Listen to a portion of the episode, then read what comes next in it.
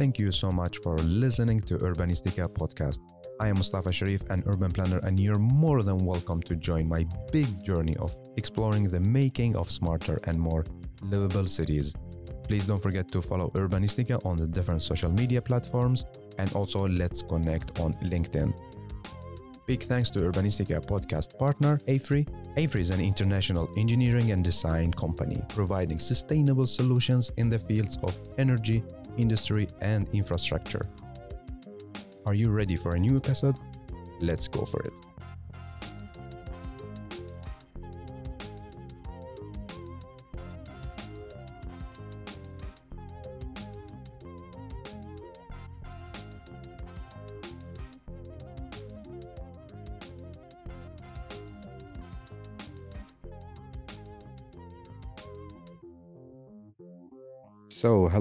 Welcome to Urbanistica podcast, Joao.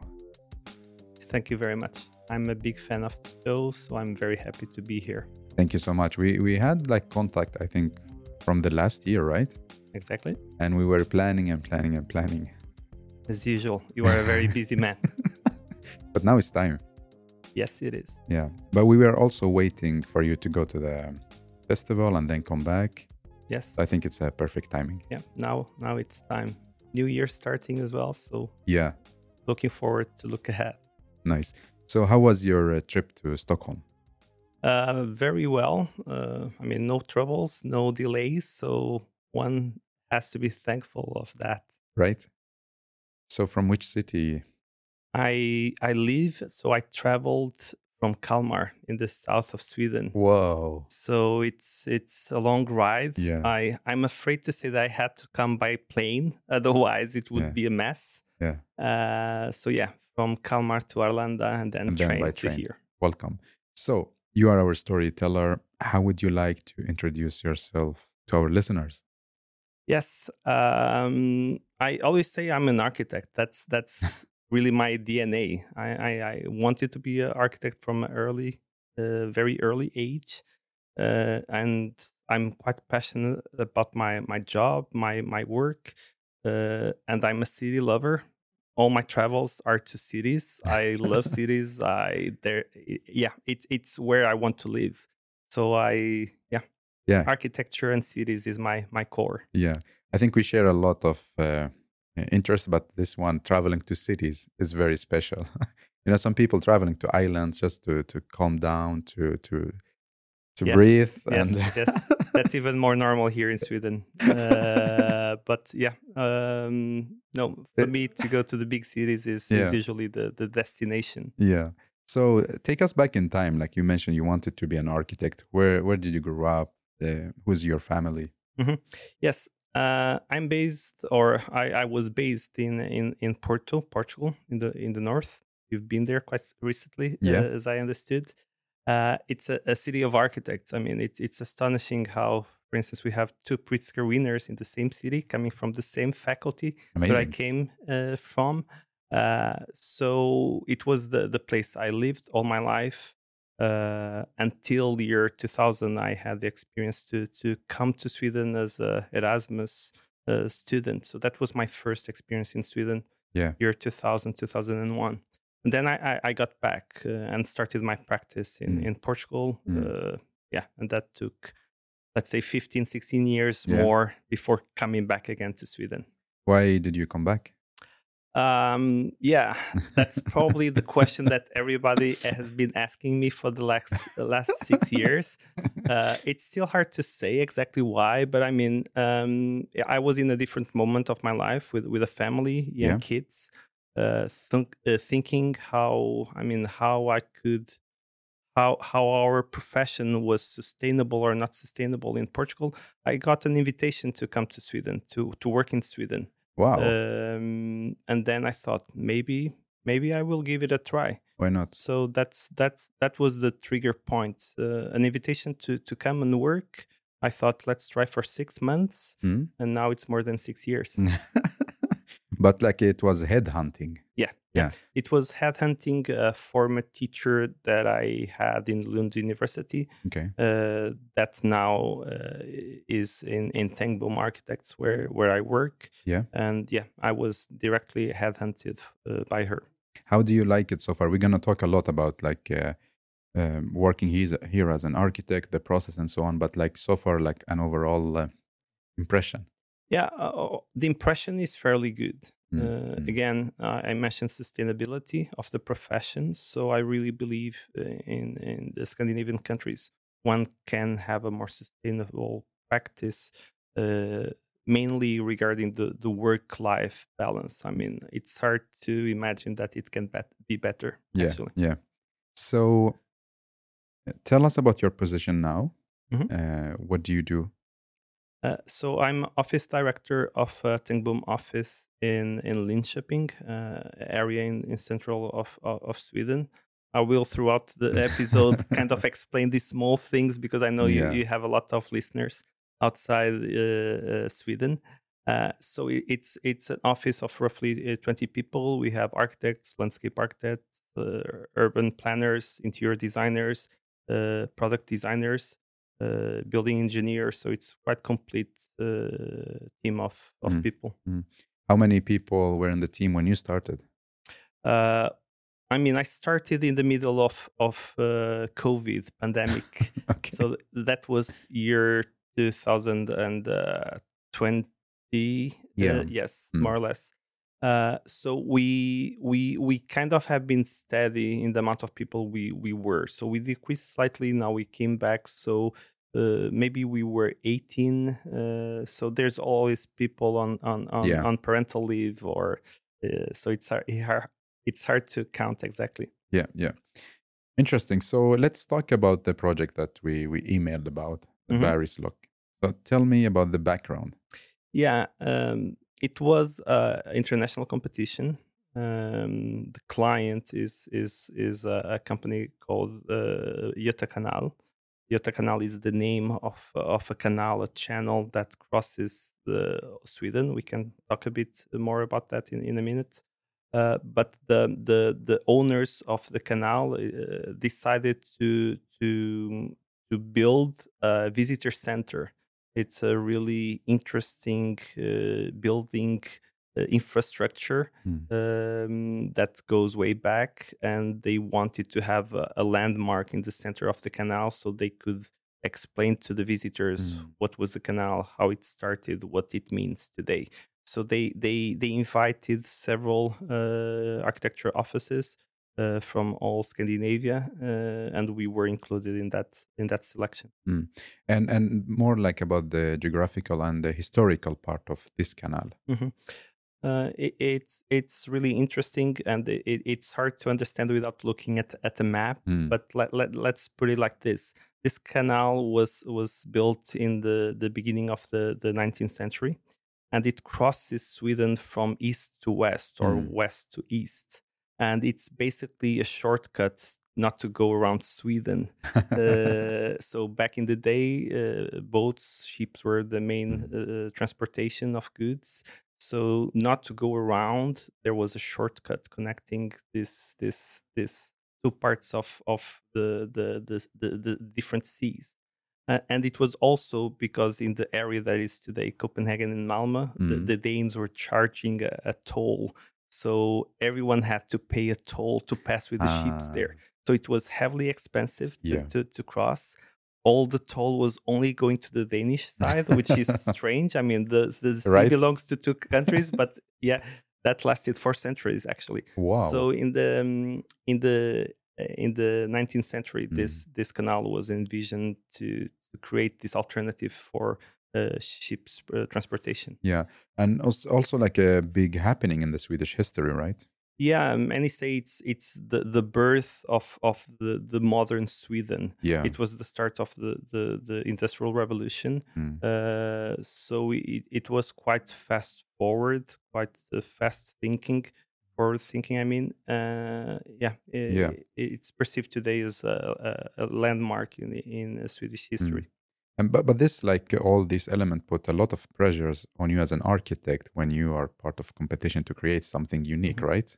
Yeah, and and part of the pressure was the fact that we were competing uh, against really interesting architects. Okay. So Snohetta from Norway was invited. Uh, Dorte Mandrup from from Denmark was invited. Uh, other Swedish uh, architects were invited. So it, it was a, um, a high demand Mm. to really de- deliver something that the client wanted, and it was in the brief to have some kind of a wow effect. Ah, like this unexpected. Yeah, I mean to to impress the visitor. Yeah. Um, to to in in some way create the element of surprise. Mm, mm.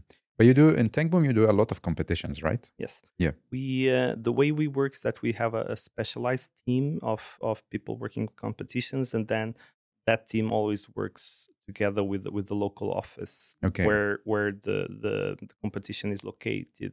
So there's a mix of specific know-how of Yeah. competitions and local And know-how. local. It's like uh, elite uh, force uh, team, right? Yeah, a bit a bit like that. but is it uh, is it the same as back home in, in Portugal? Um, Do you do you work twenty four hours when it's Uh, competition? it, it might happen. Yeah. Uh, what is more normal in other countries rather than than than Sweden? I would say it's more open calls, open competitions, not invited competitions. Exactly. Uh, of course, there's invited competitions everywhere, uh, but here the the number of invited competitions is much higher than in other places. Mm. Uh, so uh, in this case, we were invited, which which means there's a higher chance of one winning Exactly. and usually uh, the companies are also paid something to develop the proposal which is nice otherwise I think mean, so. Yeah. we we always lose money in competitions Of of, course, course, yeah, yeah. but there's some kind of investment from from the start from the Mm, client which, mm. which i think is is fair Yeah. for both sides So in this uh, competition, were you a, a local or like this special elite uh, competition Um, team? i mean we were local from sweden i would i would say Okay, ah. um, in the beginning uh, we were slightly afraid that the, the client was looking for a big name ah, uh, yeah. Snohetta, Dorte Mandrup. Uh, they still managed to include uh, Swedish companies. Mm. Um, so yeah, in the end, they were not looking at names, but at yeah. at architecture. usually it's sad because like uh, it, then it depends it's, it's it's their money i'm not talking about this specific client but i see sometimes some cities they are targeting targeting like the big studios just to have their name like uh, x studio did this Mhm. and x uh, studio or x architect did, did this it's like just to have this brand what, what Mhm. do you think Um, uh, honestly, I'm not against. Hmm. I, un- I understand what you mean. Yeah. Sometimes it's, it's unfair. I, I would say the biggest problem is not that strategy. Is that when there there are other names that are not so known, they should have the same opportunities. Hmm, So the same standards of quality. yeah So it's very easy to raise quality with Herzog and Meuron or Frank Frank Gehry. Uh, maybe with other architects that their name are not so obvious. Uh, the Mm. clients don't give the same level of investment. yeah So I, I would kindly slide to that side of me. Okay, it's fine, but let's give equal opportunities to Mm. everyone in the business. Yeah. I remember like there are some cities, let's say small cities, and they get famous just because Zaha Hadid did a building for them Mhm. or a museum for them. Yeah, it's, It's- the it's Bilbao, this. the Bilbao effect. Yeah, exactly. So, so what what is uh, what was your team? Mhm. Who who was Uh, in the team? yeah and uh, from uh, from my side personally that's the- one of the most interesting part of the story um, and uh, in the beginning i was talking about sustainability of the profession so let, let's just look at this team Yeah. for instance um, I, I- should start with with the, with the ones that had a more active uh, role Mhm. and it's it's a guy named Antonio Minto. He was the the the lead architect in in, in the project. Italian uh, in his 30s, 40s, I don't know exactly, uh, living in Sweden for for many years, Mm. and it was also uh, uh, a guy from our office, João Gaspar from Portugal, a bit younger. But then together with them, there was a senior architect, a landscape architect in her 60s, uh, Swedish, and also with these three, a fourth guy that is Iranian. First job started to work with us in uh, six months ago. So, I mean, you have from first job Yeah. to senior architects, four different nationalities. I mean, it's it's A good i- mix. it's a good mix, Mm. and uh, uh, for me, it's really uh, I'm really proud of what they did uh, by bringing the tradition that Yeah. really is in the place in the Mm. arch- in the Swedish architecture and twisting it, and it's still quite uh, local but international at the same time. Yeah. So this mix of of tradition and contemporary uh, contemporary architecture, it's a big asset of our team of and our, our design. Yeah.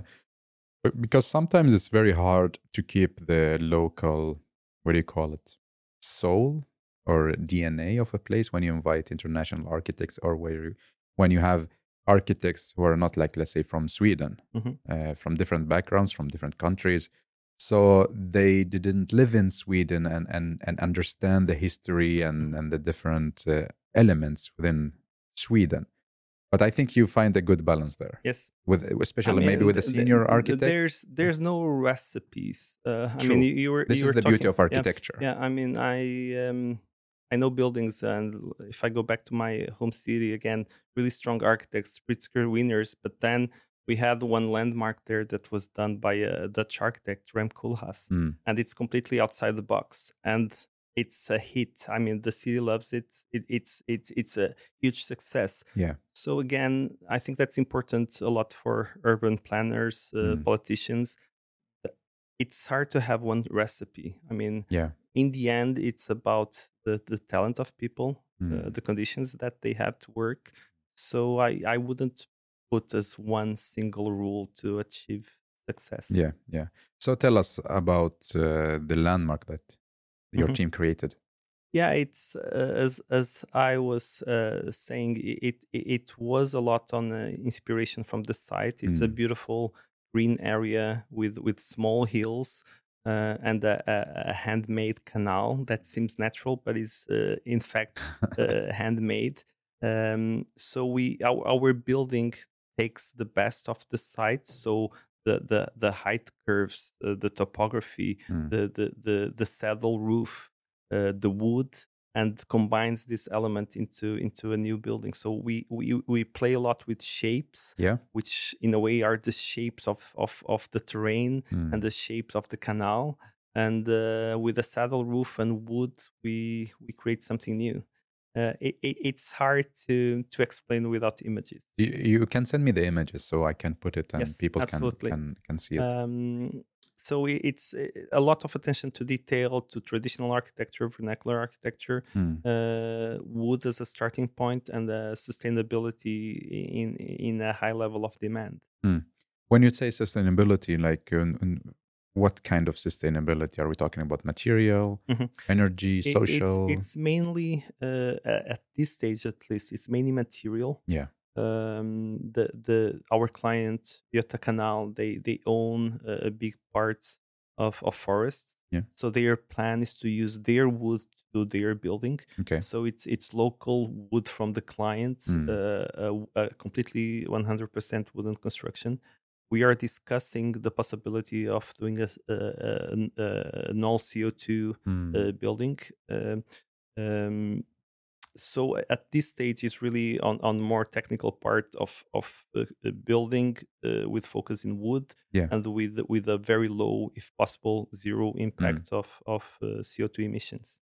When you do, when you did the competition, uh, did you had like a dialogue with the client or no? It's No dialogue. You just send the pr- I mean, proposal. of course, we had a site visit together with other Yeah. other architects, Mm. and the client was there giving their approach. We had the brief Mm. that was more or less uh, clear. yeah. Uh, the most open question was the, was that the placement of the building was not set, so it was a quite vast Okay. area Mm. of of of of one specific spot Mm. uh, next to the locks Yeah. uh, where one could uh, appreciate better the, Mm. the the canal the the, the several locks uh, and i think we one of the main assets of our project was to, to find the perfect place to place Mm. the building uh, Yeah. uh, that i think it was one of the strong um, spots of of our concept how was like take us behind the scenes like how how do you work um, what is the process and uh, like um,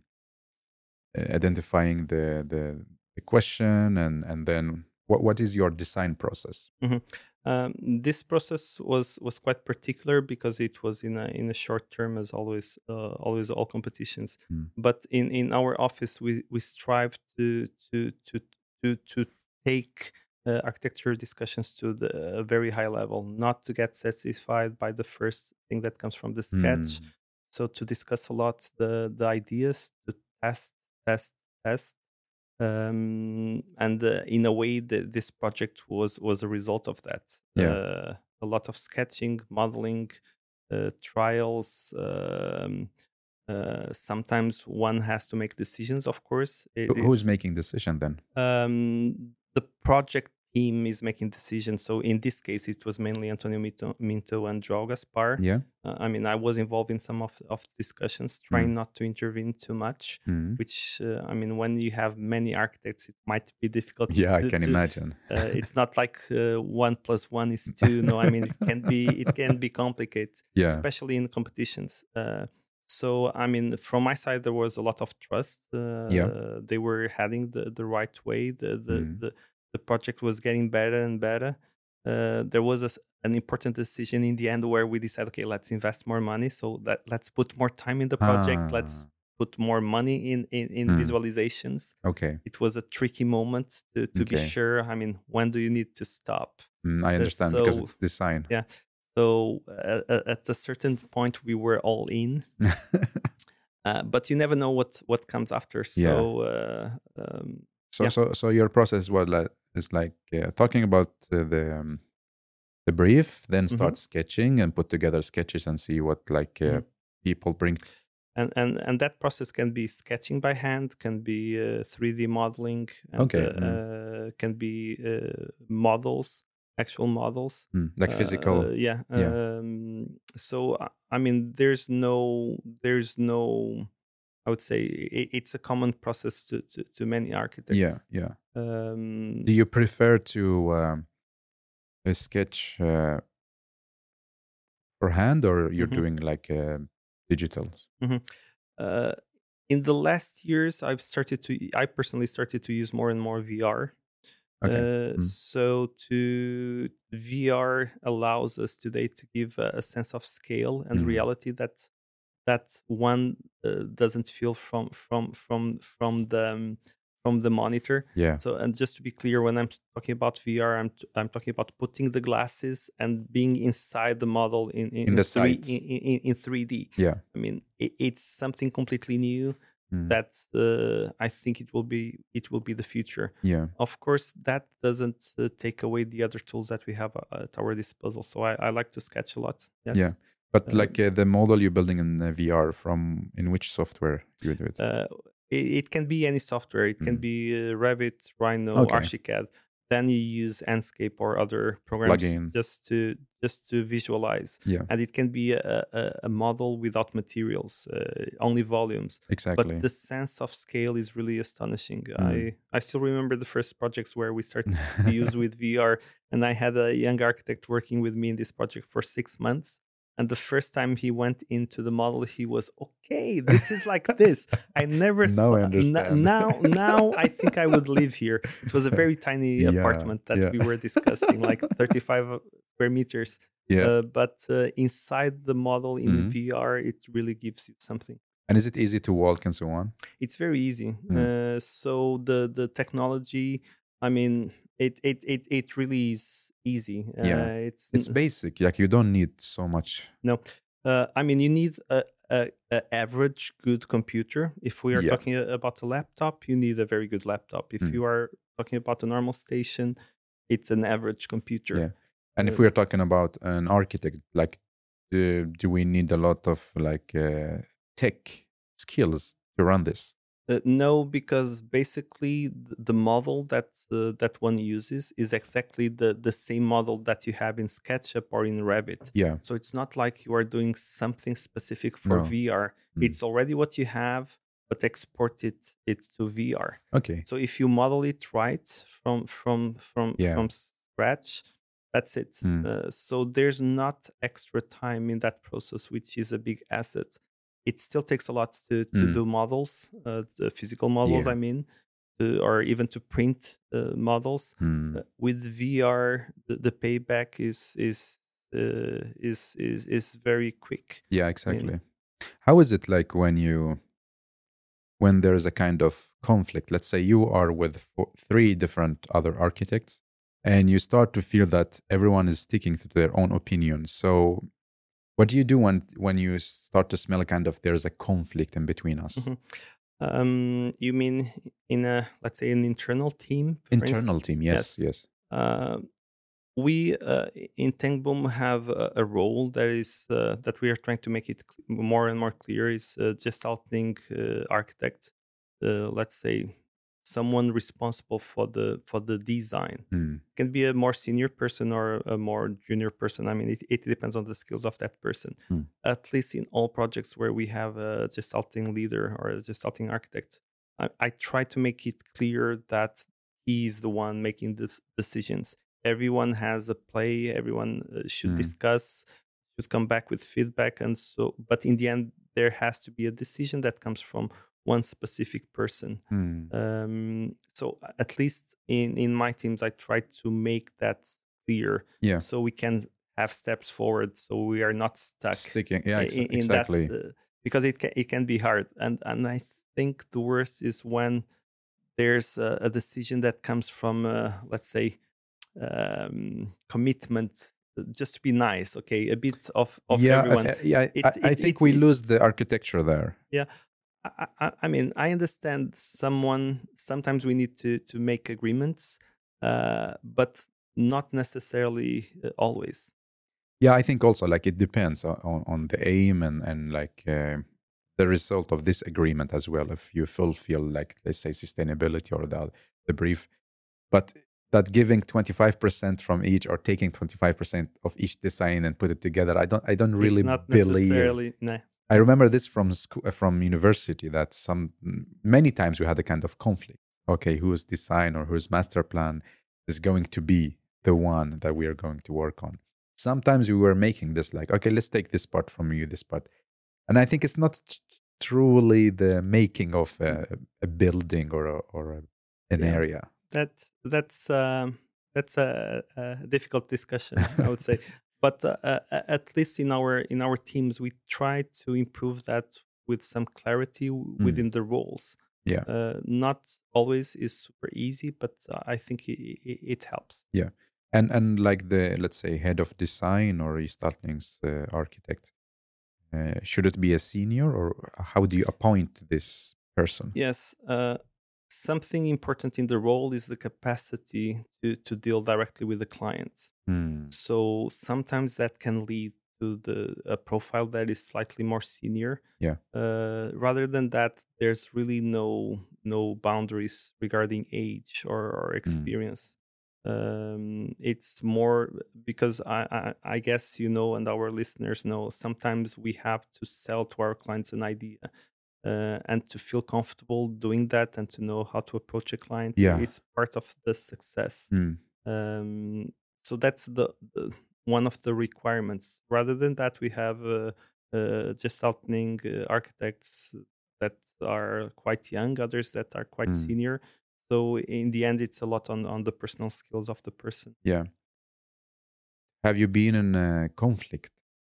Not necessarily in Um, Tengbom, but like in your career, like a, a no, tough I mean one. it's very common. I Yeah. think we all that work in the in the in the branch. I mean, we, we it's a constant struggle with Mm. the with the with the with the architects uh, uh, and and the clients. I mean, I, I always go back to one of my first classes in university with with with Alvaro Siza, quite renowned architect from from Porto, and he said uh, to to have a to, to create a good project, we always need three things: a good architect, Mm. uh, money, and a good client. And there's always one missing. Uh, so even when That's when when true. when you talk on on that Uh. level, I mean, you you listen probably podcasts of, Yeah. of others, Yeah. and you can be listen listening to fa- really famous architects, and they it it's it still is a struggle True. uh, to to to convince the client wherever is the reason Mm. uh, because we all have different different goals True. and and i mean sometimes our goal costs a lot of money Yeah. that's the, the usually the, the main thing that our clients uh, try to go against, but not necessarily. yeah, Um, it depends. Yeah, it depends, but it, it's it's it's uh it's tough. Man, uh, one needs to maneuver in uh, Exactly. in uh, in a not very yeah. uh, clear process sometimes.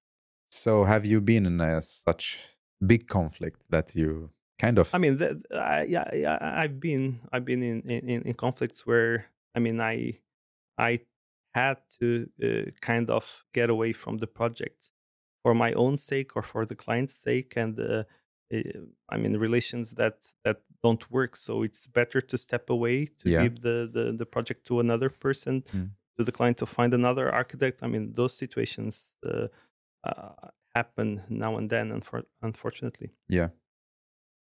And like in the, in the Berg Berg Locks uh, Mhm. competition, are the three stars aligned? Like the money, the good architects. So far, so good. uh, we are actually about to to to hear from the municipality yeah. and uh, the Länsstyrelsen if uh, if uh, the project is is approved. Uh, we are not expecting any surprises. I mean, the municipality is on board, the client is on board. Nice. Uh, we are discussing the next stages of, of the project. Uh, so everything is going perfectly. I mean, I, I remember if I go back some months internally saying I, it's probably one of the first times that I've been working in Sweden where Everything. the stars are aligning. So let's hope it will continue. Yeah. Do you also feel like, oh, there is something wrong here? Like you know, when when everything goes so good, Yeah, yeah. you start to feel, wait a minute, I- there I- is something I'm a natural pessimist, so I I, I, I, I worst for the, I wait for the worst. So everything that comes after i- is better. So Yeah. uh, yeah, it's a bit uh, surprising. Yeah. Uh, I- I mean, I've been in this position before, but then something happens along the way. So let, let's yeah, see. let's see. No, I I hope. Let's knock on wood. Yeah. And I hope nothing. let's uh, be positive. Yeah, yeah. So, what do you think? Like the key of success that you won this competition? Um, again, going back, um, the the placement of the building was key. Uh, later, I could see the other proposals, and I think the, the the placement of our building was the one that made more sense. It allowed more visibility to the visitors when they arrived. It allowed more visibility when you are in the building to the surrounding to see the the boats passing by Mm. uh, that is a big asset. Um, also, the fact that we incorporated a lot of the vernacular architecture, but still showing it as a contemporary building, Okay. was a big asset. Mm. So it's a, a really a mix of, of tradition and uh, and modernity. Um, so yeah, I would I would say these were the main a- uh, factors, together with the sustainability that I, I think today is not an asset. I mean, everybody's working with that. Yeah. It, it's it's it's a must. Mm. Um, so all combined, I think these were the ingredients for our success. Success. Yeah, this is like more design wise. And how about the the people behind it? When you mean people behind people, I mean like your team uh, and and the process. uh, I I mean the the the whole process was was was really good. Um, so it was not as stressful in a way that was uh, insecurity or not knowing exactly where to go. How much uh, time was it? Uh, three weeks probably. Three- Only three, three, three, four weeks tops. is it? Uh, Uh, it's more or I'm- less normal. Yeah. ah, okay, okay. Because I'm not really used to, th- to Mm. the architecture. I mean, if you if you take more, that means you are losing a lot of money. Ah, Uh, so yeah, I mean, yeah, one yeah. has to mm, Mm. to be effective. Otherwise, it's it's an endless work of of several persons uh, that no one knows if it will uh, get some return. So usually competitions are quite uh, effective in terms of of time. So three four weeks is is the normal for this Mm. kind of of competition. It's still a small building. Um, it's not like a super big structure. I mean, Yeah. it's it's it's a visitor center. Um, I don't know exactly the square meters, but let's say three thousand square meters, something like that. Yeah. When is this going to be built? Um, we are uh, about to restart the project, hopefully, uh, now that we have the, the answer. So I think 2025, 2026, Okay. uh, there's a chance that the visitor center is is ready for for the first Yeah. guest. Did you think a lot about like people's or visitors' experience, or more about the material and the look Mhm. and I mean, one also always thinks on the on the user experience of Mm. of the building, and not only from the outside but also from the inside. Uh, so I think our our our proposal is also quite strong from that point of view. How you are inside and you still frame the views from the from the outside. Mm, How with the wood you can you have this kind of uh, boat experience inside the boat mm, um, this kind of small small uh, i mean ideas that enhance the experience yeah. Uh, usually, you know, architects get so much critic because they think a lot about the material and less about the people. I know Mhm. this is not the case in every design, in Mhm. every studio, and so on. So, how was it in in this competition? Did you thought a lot about like here we have like a senior coming or like a child or or and so on, or or no? You when you think you just like assume there will be like a person, and then you design. How Mhm. is it in your case? um, in, in this case we knew the, the project was about a building a visitor center but uh, something that answers a bit your, your question is that we we took care of the, the, the full area not only the building but everything uh, surrounding the, the building urban the urban design. So uh, it's more landscape that, than urban Landscaping, yeah. because I mean it, it's a green area, Mm, mm. but how one goes around the the the, um, the area around around Yeah. the, the the building because there's really beautiful spots where you can Mm. see the lakes, where you can see the locks, the the marina. Uh, so how one moves around the building, and that's that is like three kilometers path around. So to create all of these special spots around the Mm. building was a plus from our proposal. I'm not sure if it, if it was part of the the winning. Uh, Maybe. uh, but uh, I mean, we are already thinking on the next the step of the project. So it's really a part that we want to enhance the the, the user experience uh, outside the building. Mm, It's mm. part of a learning process uh, Yeah. for for for for for everything.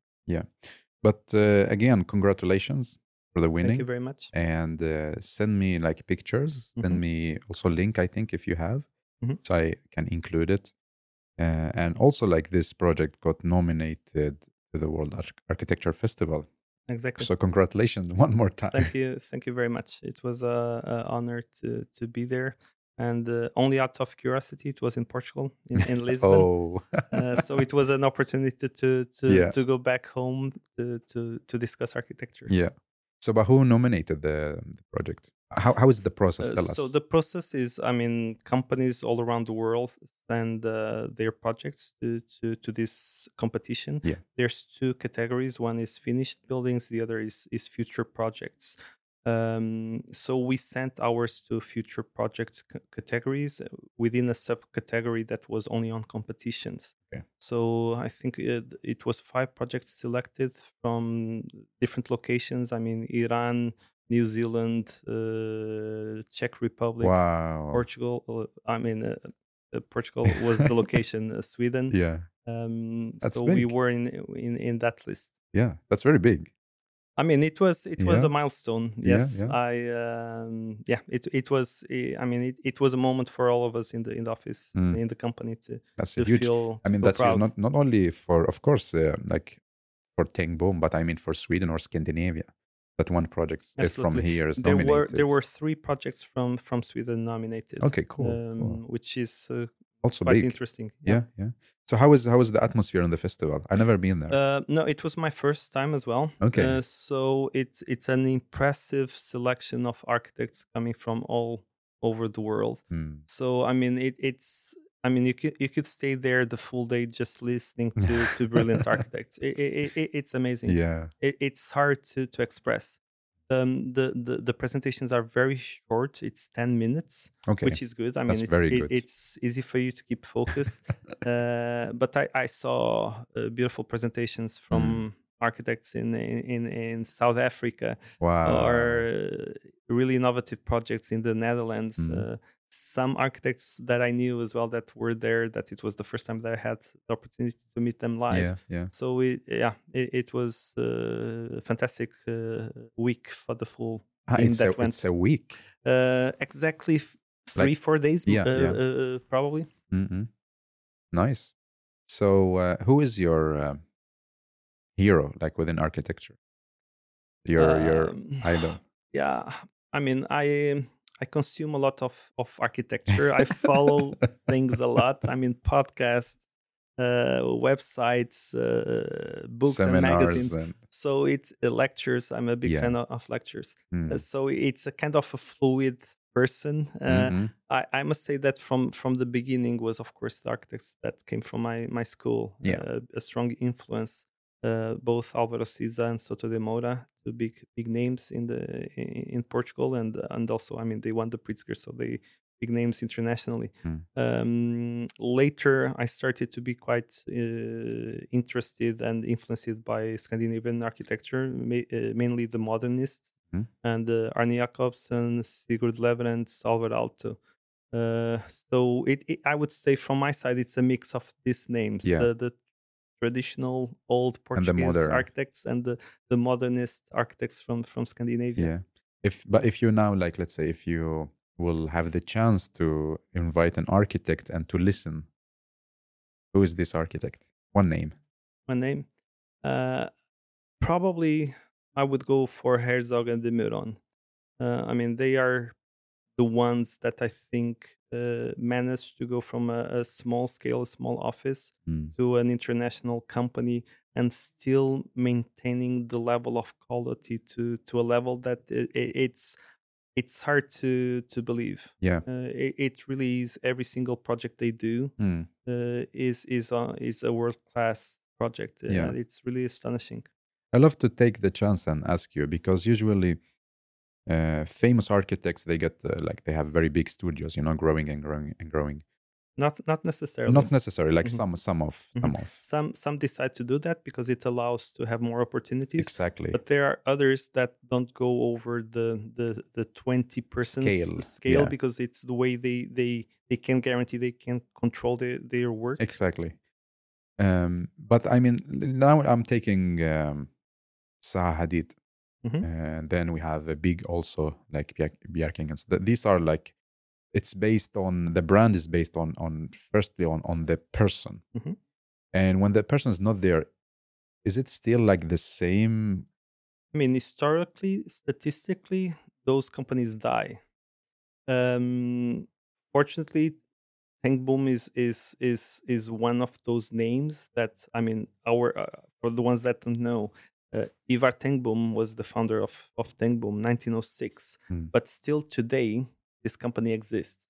Why? Because it went from one name Hmm. into something else Yeah, and it's it's relatively rare to to for that to happen so i Mm. wonder what will happen to zaha the architect for instance as, as you were mentioning now yeah, and she's not there the, the current uh, owner or lead architect uh, i mean will he, uh, he continue the, the same dna of the company it, it's, it's hard to know Hmm.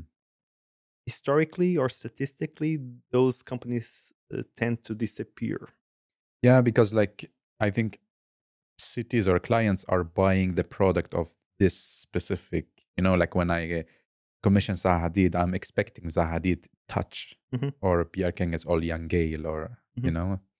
So Yeah. it's interesting. How is Yeah. it going to be after? I, I, I think uh, there will be examples where those names will develop into a brand, Hmm. uh, but it's still to, uh, difficult to have a clear path. I, I, I would I would guess that one of those uh, brands that can continue in the future might be OMA. So it's not only one name; it's several names. Yeah. Uh, they kind of have been able to to to develop young architects in their organizations. So Mm. maybe that can be the the the future to some of these big companies. But I mean, what will happen with Foster when Foster is not there? This, is, this, is it. Yeah. these things. I mean, he's not already there. He's still there, but in a yeah. more not very active. Mm. Um, we will see. Yeah, exactly. So let's uh, let's come back uh, from the international market to the Swedish market. So who is who is running architecture in Sweden? Um, the- the, Swedish market is quite uh, specific if one compares with with other uh, countries. Um, I mean, it, it, it comes together with the role of the architect in the in, in the branch. But uh, what one can easily say is that uh, I mean the um, there's some big companies that control the market that have a, a, a big impact Mm. in the in the in the commissions that are developed in the country. There's of course of course small offices with with with high standards, but that often they are even more known outside Sweden than than in Sweden. Okay. Uh, so in a way, the the the Swedish uh, architecture uh, market is is controlled by by by by big companies. Mm-hmm. And like the role of of an architect here, I guess it's it's not the same as in, in maybe in Portugal. No, no, it, it was one of the big surprises when when when, I move. I mean, uh, the image one has from Sweden when outside Sweden is Yeah. a bit different when one uh, arrives here. Inside, yeah. So I mean, outside Sweden, the the examples that we see from the architecture are al- always the best examples. of course. Um, I guess it's pretty much like that, probably eh, from everywhere. But uh, the the in the end, the fact is that the architect in Sweden has a, a much smaller role than in other countries. And I, I usually don't compare that much, like let's say compared to Portugal. I mean, you can compare, for instance, with the next door neighbor Denmark, Mhm. which is wh- wh- which has a completely different more uh, more responsibility. the- yeah more responsibility where the architect is the the, the main element of of the process how how is it now? Like, what is the responsibility, or where goes the boundary for an architect? Um the the model that is being used uh, mostly is that um, the um, the the architect is not the, the leader of the project Mm. so uh, uh, what is called in, in sweden the, the project leader uh, usually in other countries uh, is the architect having that role um, that role in, in sweden w- would be called uh, generalkonsult general consultant so the one that coordinates or all the consultants all the specialities and then holding the the the the, the, the game it's easy to to set Yeah. I mean, forward your design.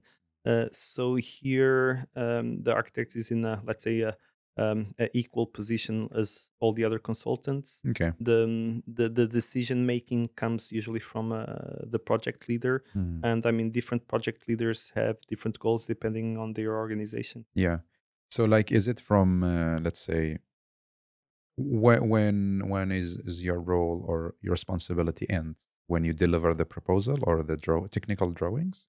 um, the the um, the architect is more uh, outside the building site in Sweden than in other countries. So I would say most commonly, uh, I'm generalizing, of course, the, the the work of the architect ends in the in the drawing board, in the end of details, Okay. in the detail phase of of the project. Hmm. Then it's handed in to to to the builders. It might happen that the builders change architects, but that's a, a different a different Ah. question. Uh, but let's say in a more uh, normal process, we we finish the project in all stages. Then it goes into into production, into construction, and the the the role of the architect in in the in the construction or production, uh, it's it's not very active. Yeah. Uh, uh, of course, there's there's exceptions, but Yeah. this is a norm that happens a lot. So here, like compared to some other countries, uh, the architect or an architect has less responsibility in the entire project. One one might say so. Yeah. Uh, But it, but it means like less headache. I mean, it's, it's is it good or not? it, it, depends on how how how how you see it. I mean, if you uh, let's say if you want a nine to five job with no headaches, of course it's it's, it's much better. But if you want to raise the quality of the project, if you Mm. really want to be the the responsible the responsible of of the project, you lose a lot by by having this this uh, this process.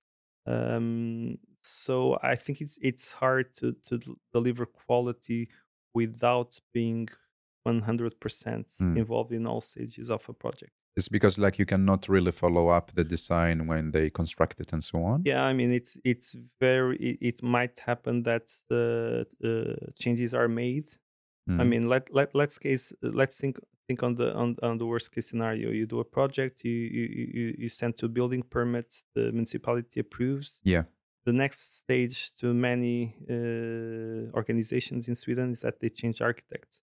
Because then the responsibility lies on the, on the builder, so the builder comes with a new architect. Okay. and and and this happens in small big medium Mm. projects prestige projects or not so it, it's a i mean again this is probably the the worst case scenario but um, the the the qualities uh, might disappear But is it annoying for you as an architect that you you end like your your role and responsibility ends? Uh, I mean, now that Let's I'm in the middle. seven years in Sweden, I, I I'm kind of getting used to it. Yeah. Uh, so our role is to to convince the clients the the importance of uh, us being involved uh, from from A to Z. Yeah. Um, but uh, yeah, it's it's annoying. Uh, Mm. As every project, we put a lot of time, dedication, and Mm. uh, if it goes somewhere else, uh, then I mean, it's it's a part of you that that goes away. Yeah.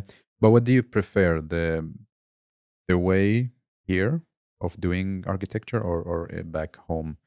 Let's say that when we now I'm focusing on responsibility and how Mhm. much impact you can make in if the I would project. if I would focus only on the responsibility, I would I would of course say the the the one the the model that is happens in some countries where Mm. the the architect is is both architect and project leader, Mm. uh, holding the the the main decisions of the project together, coordinating all the consultants and dealing directly with the client. Yeah. That that is the way to achieve more success and some uh, uh, architects in Sweden managed to, to do that.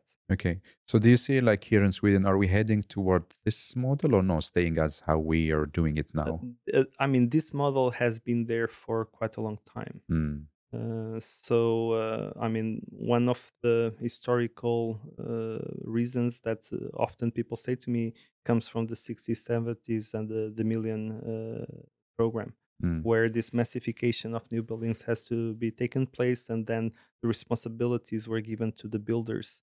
Uh, Ah, just to scale up to do get things done because quickly. I mean there were no architects back No. then, uh, and the the the scale of that investment. So again, we are talking about one million Yeah. new houses.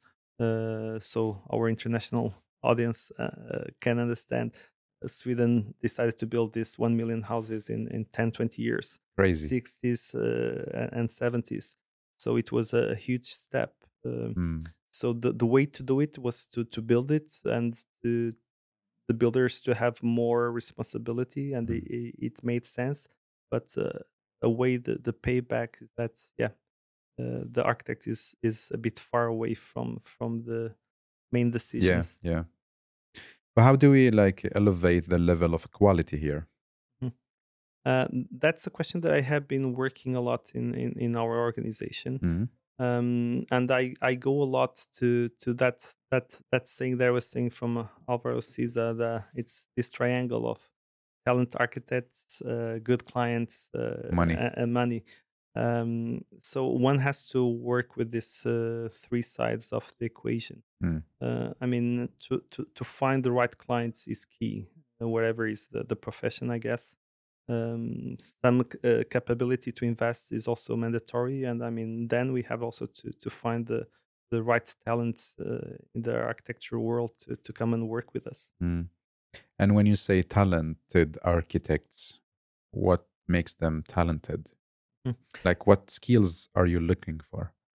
um, i mean when when we mount a team is is different uh, different skills different person and it's like in in uh, in any sport i mean if you take football you need a goalkeeper and you need a striker so yeah. and they are completely different. So it's the same.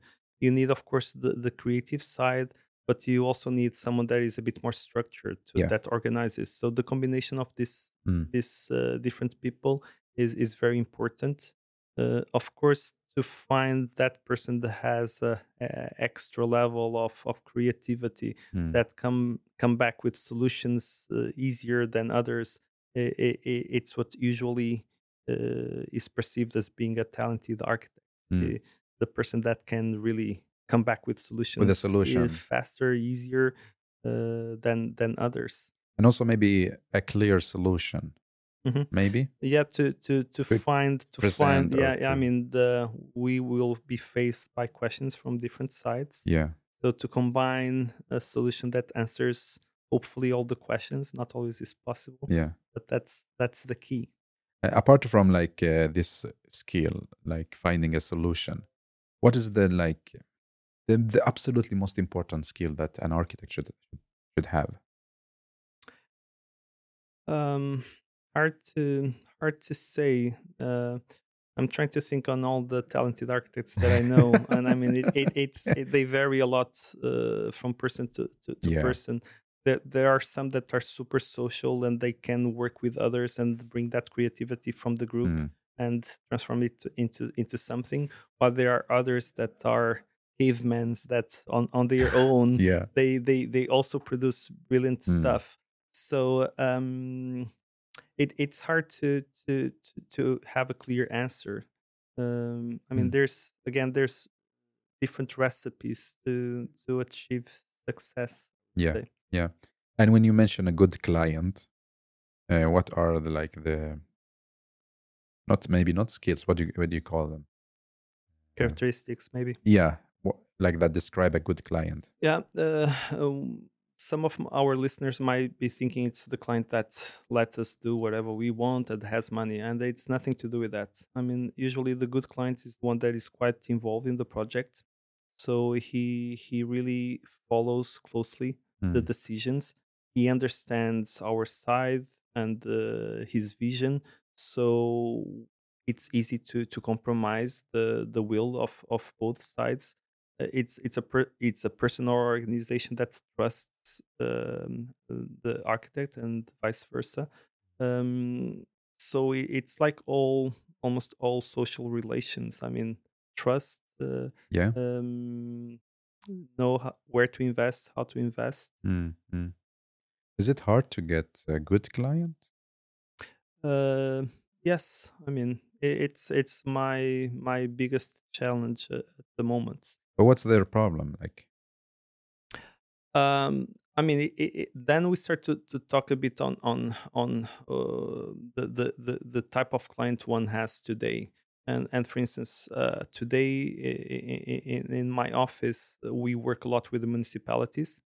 um, and the municipalities at the moment uh, most of them have a problem is that they have a development um, sector mm, that wants to to develop a project with usually with some ambition yeah. uh, but then uh, um, they move on to the next department and the next department is the one that executes the project Mm, and their goal is completely different is that it's effective that doesn't give headache that is easy to maintain and usually this this collides okay. and uh, it happens a lot that we have really interesting projects that uh, when they move to the next stage Mm. uh, starts to to cut Cut. cut cut Mm. cut and uh, i mean it happens or it happened to me sometimes clients that uh, say sometimes our projects need to be a, a, a concrete box and that's it what? um, so again what's a good client i mean Mm, someone that has a bitter higher amb- ambition mm, that understands that we are building something not only for us but for the Yeah, community yeah. that has to give back Mm. Um, so that's the, the main challenge that we we move from this uh, goal from our own organization and try to think a bit more on the collective yeah. And also the- about like the the aim of this project. Uh, does this has so much to do with the money? Like, I mean, Uh, they look at a project not from the design, not on the design and what this will benefit for people and the environment, but they see a project as a, like Swedish crowns. It's only about economy and that's it. to, to be fair, the, the the the system that we have in in Sweden has proved to be uh, interesting, delivering, let's say, average quality. Mm. So it's like you have this amount of money instead of putting uh, your investment in two, three, four landmarks. Let's qu- try to spread it out, Mm. and that's that. Our lowest level rises a bit and goes to an average level. Mm. So Swedish architecture, Swe- Swedish cities, they have a good level of urban space, of architecture. Uh, I mean, it's it's it's rare to really see a very bad level, Mm. um, but also it's rare to see a, a- a level of excellency. So this system, because we are talking about money, Yeah. proved to be uh, interesting, trying to deliver goods to a wider group of people. Mm. So, uh, I mean, one has to understand that, but still at the same time, that's not put aside that um, one also needs more than the the basics. I Yeah. mean, also needs inspiration. It Mm. needs uh, something that elevates our ourselves and our cities. Do you start to see recently, like the architecture here in Sweden, a kind of uh, similar to each other? It's like uh, boxes of concrete boxes, just Yeah. because of the, the this process. Uh, I think one can say that. Um, again, the um, the power of decision lies a lot in um, in uh, organizations that have as a goal their own goals and not necessarily the city or the community goals. So, I mean, concrete boxes are spreading everywhere. Mm. Yeah. A, that's that's a reality. Mm. It is what it is. But then there is not so much uh, creativity in this, or I mean, you can still do things. Uh, again, uh, we're I mean, talking you're about now you're so much limited by the economy, by the Mhm. process, uh, less responsibility. there's of course still good practices good architects that manage to take these ingredients and still deliver Yeah, uh, good architecture it's tougher but in those uh, i mean those guys usually there's something extra there's there's a client okay still within this this this these boundaries yeah. uh, they are still allowed to to to, to make their own decisions Mm. um yeah i'm talking about concrete boxes i mean i'm a fan of concrete i, I don't have anything against concrete or against boxes Mm. but it's more the the mindset that yeah we we just need four walls and a ceiling for put Yeah. our kids in the school and that's it And that's it. Let's run it like this. It's less headache as well, saving some money as well. And uh, talking about uh, like um, money, because uh, in some countries there's like a kind of unlimited budgets, just like give me a city or give me a building. Um, is this good for an architect or no? Like as an architect, you train to have like, like limitations, so then you can be creative. the the limitations are very important Mm. i mean it's very hard not to have some boundaries um so the limitations uh, help you make decisions so i i don't see um uh, that as a being uh, like a, a problem uh, they should be there and they guide us to make our own decisions and together with the clients to, to make the right decisions Mm. um so i mean of course there's like some projects where it, it seems that it's endless the the, the investment but uh, to some extent There is. uh, uh, there's some boundaries Uh, Yeah. the question is that they started on a, on a very high level Did you have you been working some kind of this project like it's, it's the budget is super big? um i mean I, I i have been working with with projects with with good budgets that of course allow us to do to to achieve a result in the end that we are proud of Yeah. so of course it it makes everything easier Mm. when when you have again this equation of a, a good budget a good client a good architect Mm. then i mean the the results come faster Yeah. And now we're moving like to talk more about you. But before that, I have one uh, question left in the architecture or the Swedish architecture. Um, recently, like I graduated, I think for five years ago, and uh, what I see is like like senior architects or young architects they quit their job from like a famous studios and they they start their own like uh, one or two they start their own studio and so on. Um, I, I I see this a lot. Is this common in other countries or no? It's like more like here in Sweden. That's i think it's even more com- uh, common in other countries actually. okay. Yeah. so i would say it's less common in uh, in, In Sweden. sweden Mm-mm. Yeah, and that gets back to the question of the sustainability of the profession. Um, that here is is is is bigger than in other countries.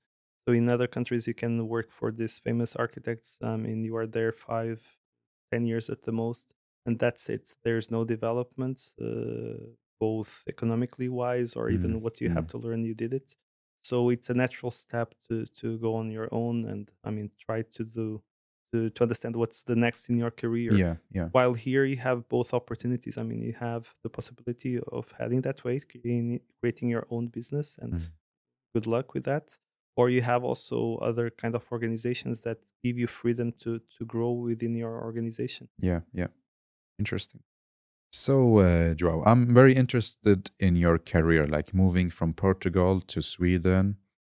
Uh, how how was it? when you arrived here? Was it easy to to you you have been headhunted, so Mhm. good for you. Uh, but I mean, is it easy to for a non-Swedish architect to get into the market here? I mean, it, it it's tough. Um, okay, let, let, let, let's. There's two ways. Mm. One is, of course, headhunted uh, as I was, and of course, that's the easiest. Um, it, it, there's still some hurdles to, to go across, but uh, it's the easiest. The other one is the what's more, let's say, more traditional, which is our architects that come to to Sweden or wherever is the reason, and then they need to find a job, Mm. and that one is is tougher, of course. Because of what are like the challenges? I mean, it, it um, it it there's a lot a lot of questions. Uh, usually, the first one is is the language, Mm. which is a bit hard to understand, but it is what it is. Uh, I mean, one has the idea that in Sweden everybody speaks English, and it is true. Uh, but on a work environment, unless your organization is quite international and Mm. works for many countries, which is not the norm in, in architecture, then uh, the language is a, problem internally. Mm. And it can be a problem to get in and to develop within those organizations. Mm. Uh, so, absolutely, that's the, the first difficulty. Yeah. Um, yeah. I remember like about the language when we started when I started to study master here in the in KTH, the university. We were doing the master and nobody mentioned about the language to the international students. Yeah. You are in that bubble of university. They paid so much money and they are here and suddenly after like 2 years when we finished it's, it was time to look for a job. And then it's a shock. Exactly. They didn't speak any Swedish word and they didn't attend the Swedish classes and so on because nobody mentioned to them. They thought like everything is going to be in English and life is good. And unfortunately, like from my, how to say, I don't know, from my class, I, wanted to say generation, from my class, I think one could say your generation in the school because it's still a, a, difficulty today. Yeah. So I think 80% they went back to their home countries. It's Yeah, because tough, they yeah. had six months of looking for a job and then they couldn't speak Swedish and it was so sad atmosphere. Like they left back home and they they had a big dream to stay here in Sweden.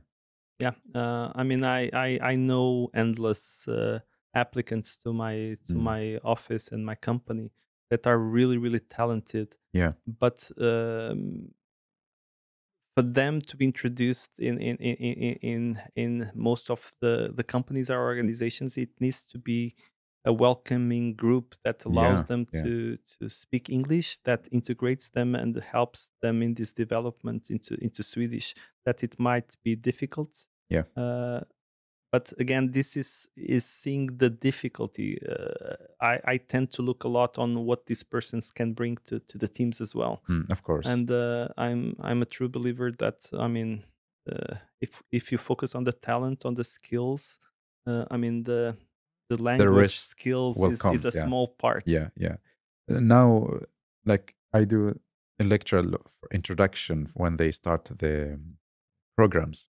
So the first thing I mention is that you need to sign in in a Swedish language course. You have to. You if, have to. If if one wants to Yeah. have higher chances, I, Yeah, I you think have- it's a very yeah. important advice. Yeah, actually. because the system is like here in in in Swedish later. All the municipalities and everything's going to be in Swedish. So this is take it from me already. Tomorrow, go sign in the class. And I, I think I the language. completely agree. Yeah, yeah. It's uh, it's uh, if they achieve that, uh, they have higher chances of I- getting a job. Yeah, yeah, I think so. And uh, recently, we we hired a, an ar- a landscape architect from Ukraine, and also we were thinking about this. Okay, um, we need to put a lot of resources in order to make her feel home here at Hayfree. At the same time, uh, she will learn the language. So, how much time are we going to invest on her? From the other side, as you mentioned, it's about like the talent and what she brings, the value she brings, and it's much more higher than like how much time we're going to invest. Yeah, but um, in the end, you need an organization or a group of people that understands that. And, Yeah, um, Yeah, Unfortunately, there's still many cases where Mm. the the organizations or the companies still look on the okay Yeah. this will cost time this will cost money True, true. uh, and uh, i think uh, we are losing a lot of talent by by doing that Mm, mm.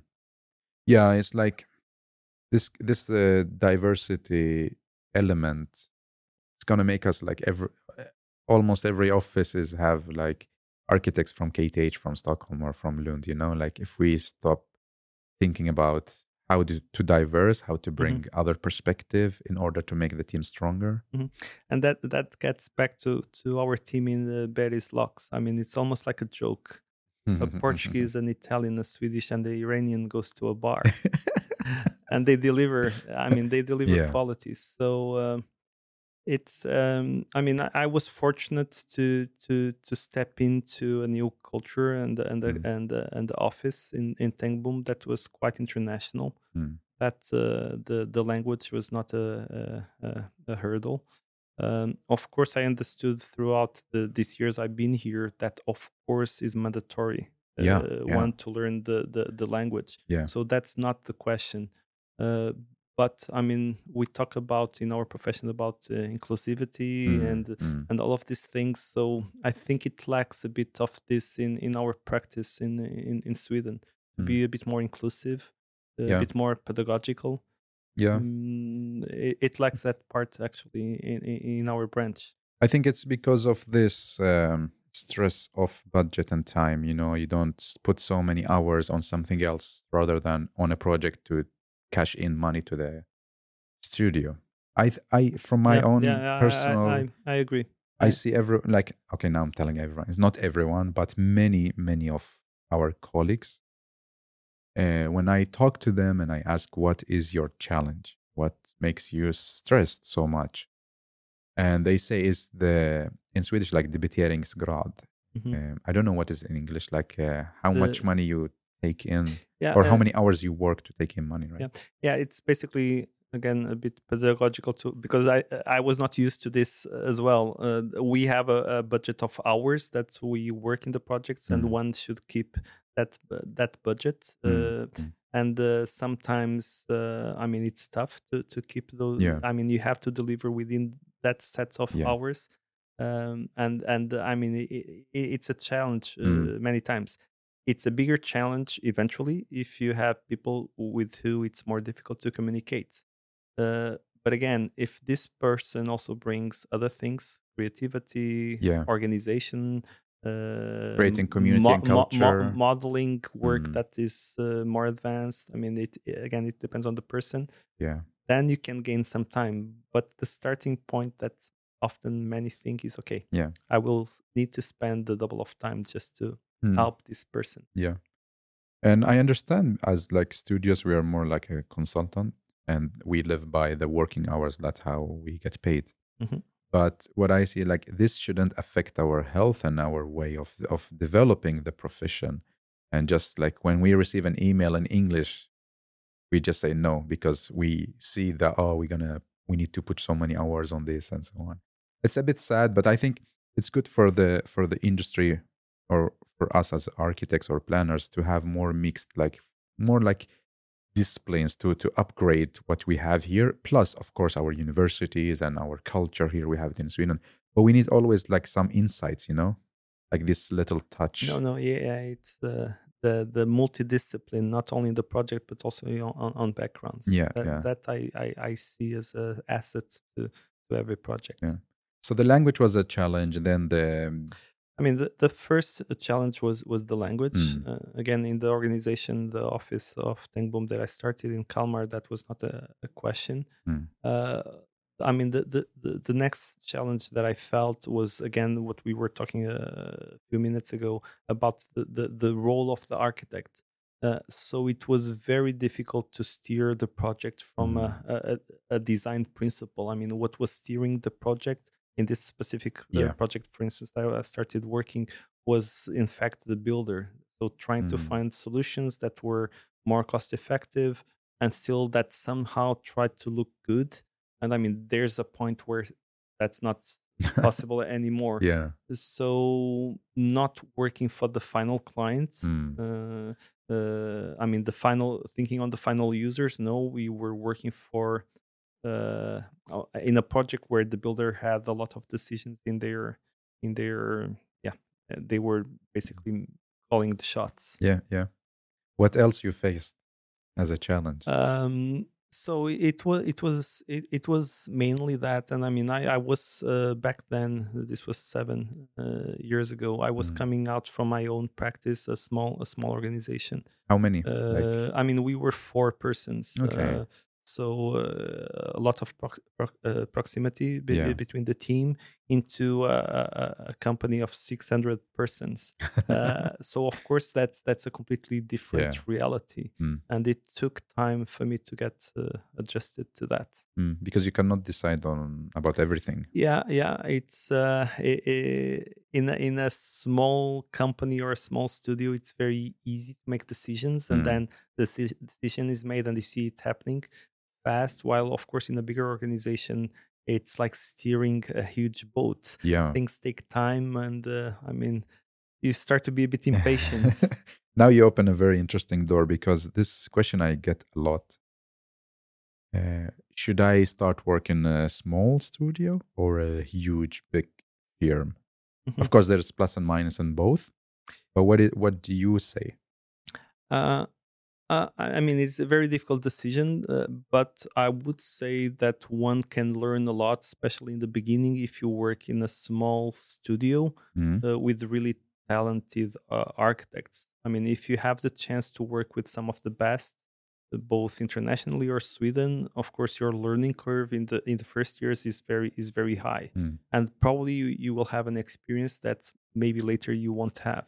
Mm. So that I would advise. The the things that that lasts five years, maybe a bit more, then you will be stuck in a uh, in a moment uh, that you start to think what's next because exactly. mean, you cannot you- go up more. yeah yeah what you learn, it's it's done. Yeah. A- and then of course uh, there's other possibilities of course many might think work on their own or Mm, also mm. uh, bigger companies that offer you the, the the progression and other type of experiences Mm. um so yeah uh, it's it's a very hard uh, decision Yeah. uh, i would say Mm-mm. So what what like what did you do in order to be part of uh Boom of the culture of the city? So now like previous uh, section we talked about like challenges and so on. But of course it's not only about the system, it's also a lot to do with you as a Mhm. person like learning, uh, understanding, reading. So what did you do in order to be part of this? I mean, my my my background. I, I was, as I said, I was working on my own. I was also teaching on the university, so I was I was used to really uh, take initiative Mm. and uh, uh, always being quite driven. Uh, so that side of me started to to have an impact also in uh, in, uh, in in Tengbom Mm. and um, uh, I started together with with with my my superiors started to discuss. Okay, how how can we change this? How can we raise the architecture quality? What do we need to do? And and from these initial conversations, it led up to. Uh, a moment where we I was working already uh, with with seven offices within Mm. within the company, Wow. trying to establish methods and strategies to Mm. elevate architecture quality. Um, so that was the the trigger point. Yeah. Uh, uh, try to blend in uh, the the know-how that I could bring from other countries, Mm-mm. um, and uh, again to to try to achieve this goal of okay, what can we improve? Yeah. Let let let let's do this. Let let's improve. What can we do? So it's like a lot to do that we with you being creative and bringing the the new perspective Mhm. uh, instead of just like being there and doing the your job from eight Yes. to five and going home. Yes, and of course uh, there were others with this uh, with this mindset. For sure. For trying sure. to trying to do better a bit um, stuck in this uh, nine to five job with with with lower expectations so it, it was a bit uh, yeah uh, uh, fresh air coming in to Mm. try to elevate uh, uh, our work Yeah. And what is your like um, advice to uh, people from outside Sweden that wants to work here because Mm. it's very attractive to work here.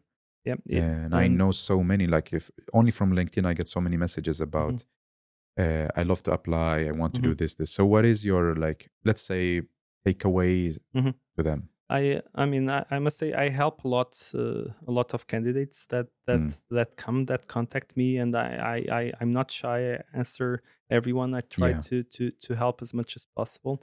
Um, I follow up all applications to to to Tengbom, Yes. uh, so I I have quite clear scan of what what are the mistakes or what are the the benefits. Mm. Um, important to say as well that I mean the way I hire is not necessarily the way others hire. Of course, this is now we are talking. I'm talking with you. Um, But I mean, for me, the absolutely most important element is the portfolio. Mm. Um, I mean, if um, if one has really a, a good developed portfolio, visual, interesting. Uh, uh, the the most common mistake is excess of information. So so Mm. I mean, effective uh, on on on on a right dimension. Let's say probably not more than twenty pages. Mm. Uh, that is mandatory. So Mm. I still see today people applying without a portfolio. Uh, I mean, I don't understand how one will hire uh, this Without- person. Then, if you have the portfolio, I mean, it's there that you have to to to show your qualities. So, what are you what are you selling from yourself? Mm. usually i would say it should be uh, that you master different tools so i mean visualizations are important uh, um, the way you present the, the, the visual communication of the portfolio Mm. is very important and then of course in the end the quality of the project Yeah. itself um, so if one has this uh, i think it has much higher chances of, of succeeding Yeah, like this is the portfolio is like the almost the winning card. Yeah, I believe so. I I, I had a, an experience uh, recently that I think it's interesting to to to share. Uh, um, uh, an applicant to my office in Linköping, he had a portfolio that was very strange, and in, in, the middle had a fantastic project. Okay. I mean, I, I had some time. It was uh, quite afternoon, so I googled his name and that project, yeah. and it looked like he was the author of that project. So the the let's say the bad part of the portfolio Mm. was projects he was doing for someone else Okay. and the the excellent project was his own project Mm. so i mean i had to contact him and and i wrote him listen uh, unfortunately i don't have an open position but, But- but if you want we can meet and i, I Yeah. i'm gladly to help you to i mean to give the feedback Yeah. and i was a bit insecure how how honest i could be with him uh, but then he presented the full portfolio and i told him listen you are doing this completely wrong you have this Ah, project that is amazing Yeah. high class Yeah. and you are showing th- things that you shouldn't show i mean Mm. it doesn't matter you did this it was a part of your career Good. but you are on a different level Mm. and guess what after that this specific project was publishing on ArchDaily design wow. boom Wow. uh, i mean i told him you should send this to some uh, This is big. awards because Wow. this is really good Yeah. Yeah. and it's something falling from mm, nothing not really put in the in the right way Yeah. No, I think I think i- the storytelling is the the it's very important. It's, I think especially for us planner or architects, like working with with telling a story by mostly images. yes I mean, text is fine. Yes, this is what we do also. But I think we trained or the profession has so much to do that we can tell a story by by images. visual, yeah, visual. yeah, of course on the second level the second level uh, portfolio is interesting i always go and and and check the cv the application letter that's that's important Mm. but on on the second level yeah, yeah, yeah. so what catches again my my my attention really is the the portfolio Yeah. I th- I think I think I do the same personally. Uh, Nice y- to hear. because you you get uh, you get um, let's now talk about because I get to LinkedIn and then I say can you please email me to this so I have everything in front of me. The first thing I click is on the portfolio PDF, the attached PDF, without start reading. So I just get the I did, images. I did the same. I Yeah, the same. So, so- so you one doesn't get influenced Ex- by the CV, the background, yeah, yeah. Uh, independent. Uh, exactly so you see like you see the the vibes and the images and then you see how how much structure is this person as well because it tells a lot from the portfolio like how you place the text how much text what kind of Mhm. text uh, and all of this the layout it tells a lot about of the person and then i go to the cv and the motivation letter so like all three are important but i think a portfolio because this is what you sell Yeah. and i love when people put like extra like they do i don't know photography or they drawing Mm-hmm. It's the interesting. extra, It, it's a, a, icebreaker in, in the end that shows the other side of the person. Yeah, and then you see, okay, cool. Because sometimes maybe you're looking for for an architect with these skills. Uh, I remember like one who can do really good photography Mhm. because we needed one for a project. And there was a portfolio like half of it is the, the, the projects, and then the rest is like I did this um, photography competition. And we're like, okay, this is it. So I think it's it's important to show you as a person also, not only the profession. Uh, it's uh, then you can tell story of you like who is this person i'm talking to doing I podcast I or playing The- football The personal side is Mm. is, is, is important. The, the soft skills, the, Yeah. the social part. Yeah so portfolio Absolutely. more- number one. yeah more uh, advice Um, I mean, I would I would try not to to make it too complex. Put your focus in the, in in the portfolio. Mm. I mean, the CV is is is easy. I mean, Yeah. there's there's nothing to it. Uh, the the the the, um, the application letter that many many ask should be personal. Uh, Mm. So it should show that you know the office, that you know the works, that Mm, there's something that motivates you okay um, so that's that's a, a small uh, tip uh, Yeah. extra tip I, I, I would say yeah is that like uh, do the homework read about the Mhm. office the studio and then write a, a, a personal letter like Yeah, literally yeah, a personal yeah. letter not like the copy paste one absolutely mm mm. and what else um, I- think that that's it. That's that's the the. Let's not make it too complex. mm. Um, uh, focus on on on on- on the DNA, uh, which, Mm. which is these things that we are that we are talking about. Yeah. Did you have something in mind? Yeah, I have something in mind, and it's a like, or it's maybe it's a question, like when you get the no, uh, what does this mean, and how should you continue? Should should you give up on your dream, or keep? Um, I, I I I learned from some candidates that to be to I mean to to follow up the the application. I mean you get a no, but if you ask, okay, uh, is it okay if in uh, four months I, I come back to you? Mm, And I always say yes, please do. And I mean you you, you- you never know. Yeah. Of course, there's a risk that sometimes people are being nice. Uh, but I mean, what do you have to lose? Exactly. Uh, so I have I have many applicants that come back uh, And ask. uh, and ask. Mm, Uh, some that I I'm uh, probably a bit more involved because I helped them Yeah. in, in in some way. And and again, there's really talented people there. I wish I Mm. could hire five more. And uh, uh, unfortunately, most of them are are foreigners, which is a Mhm. bit sad. Mm. Uh, some of them in really tough situations. Yeah. Uh, but uh, uh, to be persistent uh, is is is important. Not, of course, to be to be a stalker. Uh, what, do- what, do- what do you mean? uh, I mean, yeah, you know that w- when when you do that, when you go back, you never know exactly if you are insisting too much. Ah, Uh, so, to what point should you- you insist or or not? mm, um, I- i i it's probably uh, um, something that we discuss a lot when we are trying to do sales activities. I mean, Yeah. we as architects also in our positions we are selling also our of service. course. When do we know we need there? There's a point that we need to know where to stop. Yeah, like the and and, feeling. I, and I mean one one question that one can do is okay. I I I start to feel that I have been insisting too much, so I think it's uh, what do you say? Uh, I Yeah. mean, it, it's not going to happen. Uh, Mm. Better to to try to find some other solutions. yeah, Yeah, I understand you because then like uh, asking a lot or it's gonna have a backfire.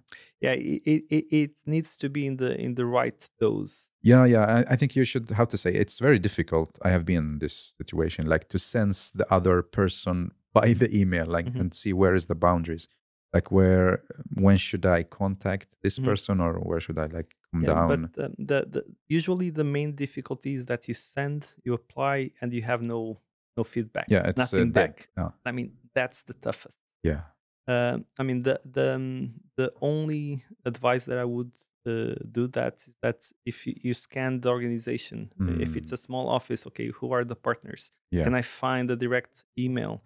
Um, if it's a, a, a- bigger company, there's different regions. So one thing is Exactly. to to apply, let's say, to your company or my company to north of Sweden. Another thing is the south of Sweden.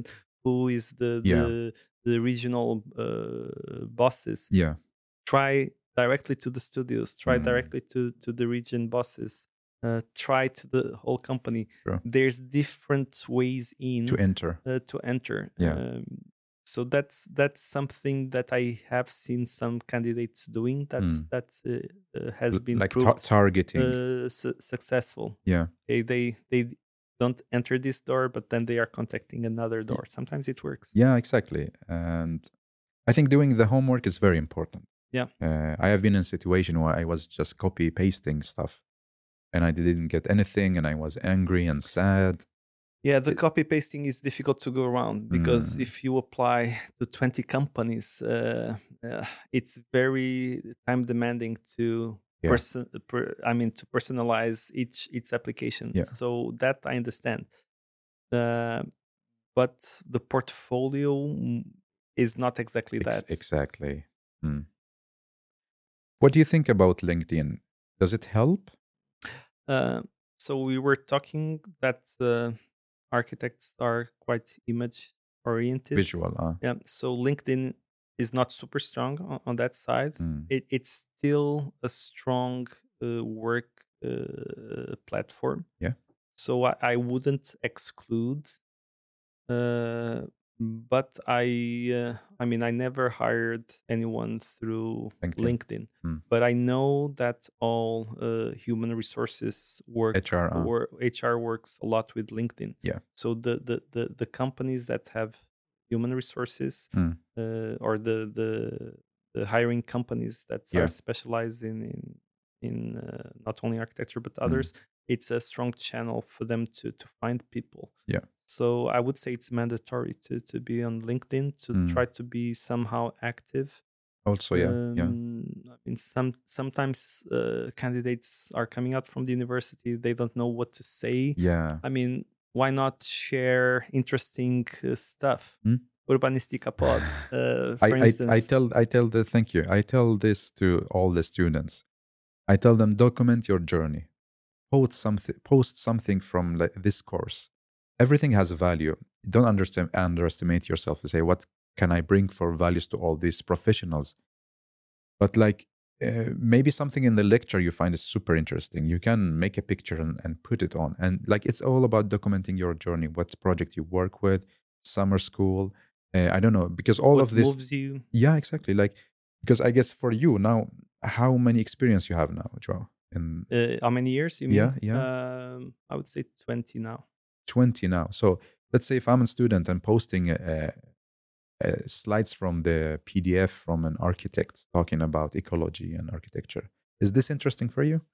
It, it might it might be interesting. Hmm. I- I- again, it it might be a icebreaker. Yeah. Um, I know some cases that have been successful through Mm. LinkedIn, Yeah. and uh, again, the probably the ones uh, applying that have more difficulties today because of the economic Yeah. situation and, Yeah. and other things is the the the the young architects Mm. coming out from the universities. Mm. Uh, some of them ha- have been using in a good way uh, LinkedIn to Yeah. to to show themselves uh, somehow Exactly. and that means showing the portfolio Mm. uh, through LinkedIn.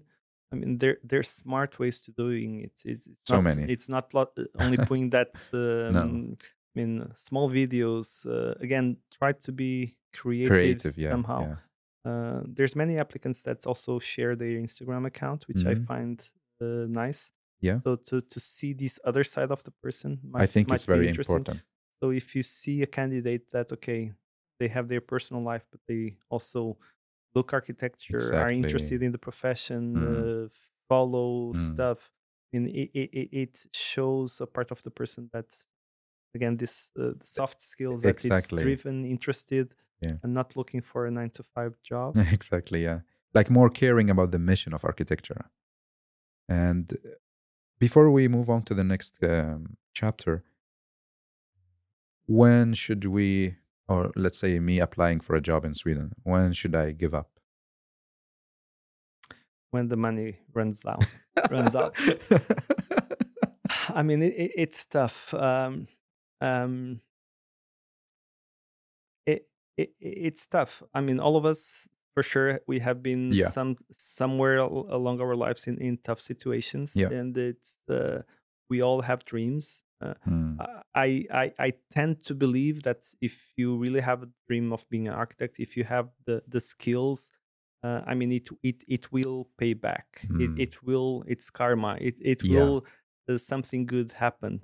But we also know that it's not always like this. Mm. So uh, a strategy that I had when I when I started, for instance, uh, is that for me to to be able to have my own practice, to have my own projects back in Portugal, was to have side jobs that allowed me to to have the earning that I needed to invest in my practice. Hmm. So, uh, I mean, I would start with that. I- Is it really being hard to to get uh, get into the practice? Uh, uh, have a plan B. A, a plan Mm. B might be that, uh, hey, not great, but to work in a bar to, to earn some money that will buy you some time. True I I I, I remember one specific uh, architect that I hired that I told him in the interview, listen, you are perfect. I don't understand how come you haven't been hired in the last year. What what did it happen? Uh, I was not believing. Uh, Yeah. I mean, uh, it, it, it's a, a Swedish that works with us, uh, Jonathan Svensson, yeah and it was really a fine moment. I was also provoking him slightly to see how he would react, and he was quite honest. He said, "Okay, it was tough when we were going out from the university. yeah All my friends probably worked harder to find a job. Mm. I find I found a side job. I Yeah. was comfortable. I was happy with. I worked there for one year, but okay, now it's time for me to move on. yeah Um, so yeah, in his case, it worked. I, I, I'm sure it could work in uh, in in other Yeah. cases. Yeah, I th- I think there is no a specific recipe, but there are so many different ways, and I think the most important is that being creative is is is the answer to everything. Especially, I think, especially us trained to be creative. This is what we sell. So if you're not creative, finding a job, then it's gonna be super hard. I think you have to you have to put time on this, like to think really creatively. How can I make this happen? and I think uh, you should never give up on dream. Like if not Sweden, maybe Norway, then Sweden. I I know so many people like they want to be in Stockholm, and they couldn't, but they went to other small city and by time and after Yeah. years. So it depends also how much you Good- good- believe in this. Uh, it's good that you mentioned that because that's also a tip that I give to many applicants. Okay, don't focus in the big cities because in the big cities there's a lot of applicants. yeah, Try the smaller cities or Mm. even the, the north of Sweden. There there's a big demand for resources in the north, those places. yes, yes, I mean, I- work a lot in in in, in cities outside the Gothenburg, Mm. Stockholm, Malmo, and it's very hard to to recruit. Yeah. Uh, uh, so the, the chances are higher in, in, Mm. in, in those places. Yeah. Interesting. And uh, I heard that you're starting also the um, co-organizing of the summer school, Uh, Porto Academy in Sweden. Porto Academy, Porto Academy, but now it's in Sweden. Yes. So Porto Academy is a architecture summer school that has been going on for the last uh, 10 years. And Wow. It started in, in Porto every summer uh, with uh, this unbelievable group of, of guests coming to, to do the workshops with Mm. the international group of, of students or, or, or, um, architects. Um, some years ago, uh, we started to discuss okay, what about the idea of doing this outside uh, outside Porto. Porto? and we started to discuss to do it in in in, in Sweden. yeah. I mean, we we had everything set to start, uh, but it was exactly when COVID started. No, no. Uh, so it, it, it- this was 2020. 20, yeah. uh, um, I mean, we had to delay. Uh, Mm. At the same time, fortunately, Porto Academy started to internationalize their project for real in Ah, other locations. okay. So after that, they did a Porto Academy in Mexico. Uh, the the core was the houses of Luis Barragan, Mm. uh, Mexican architects, uh, absolutely incredible. So the students were working in the Luis Barragan houses, and together with the workshop leaders, coming up Yeah. with ideas. So what what's the aim of, of the workshop or in the end of the summer school? i- i- it's basically for you to develop your creativity, Uh-huh. to be involved directly involved in small teams with with with prestigious architects Mhm. that could share their work on. Uh, I mean, they would help you on. Uh, you would be in a workshop with them directly. Every day you have uh, lectures with with the, with uh, with these workshop leaders. There's always um, uh, special guests that come from Mm. outside that are not involved in the Yeah. workshops, but they're usually famous architects that come in to, to present their, their work. So Mm. it's a mix of workshops and uh, and lectures. yeah. And uh, we are planning to do it in in, in Sweden this year. Uh, Tell me more. Uh, we um, the um, the um, the main core of of of or the ambition of the Porto Academy in Sweden is not only to develop these projects uh, in the in the in the summer, but also that after some part of the projects are executed. Okay. So uh, we intend to work with the prefabrication, and there's a, a huge know-how uh, around prefabrication in Sweden, uh, especially wooden Mm. wooden modular prefabrication. Yeah. So uh, the students or architects, it's not only for students, but Ah, it's uh, open. yeah, it's open for everyone. Okay. Of course, let's say seventy percent is usually students. Hmm.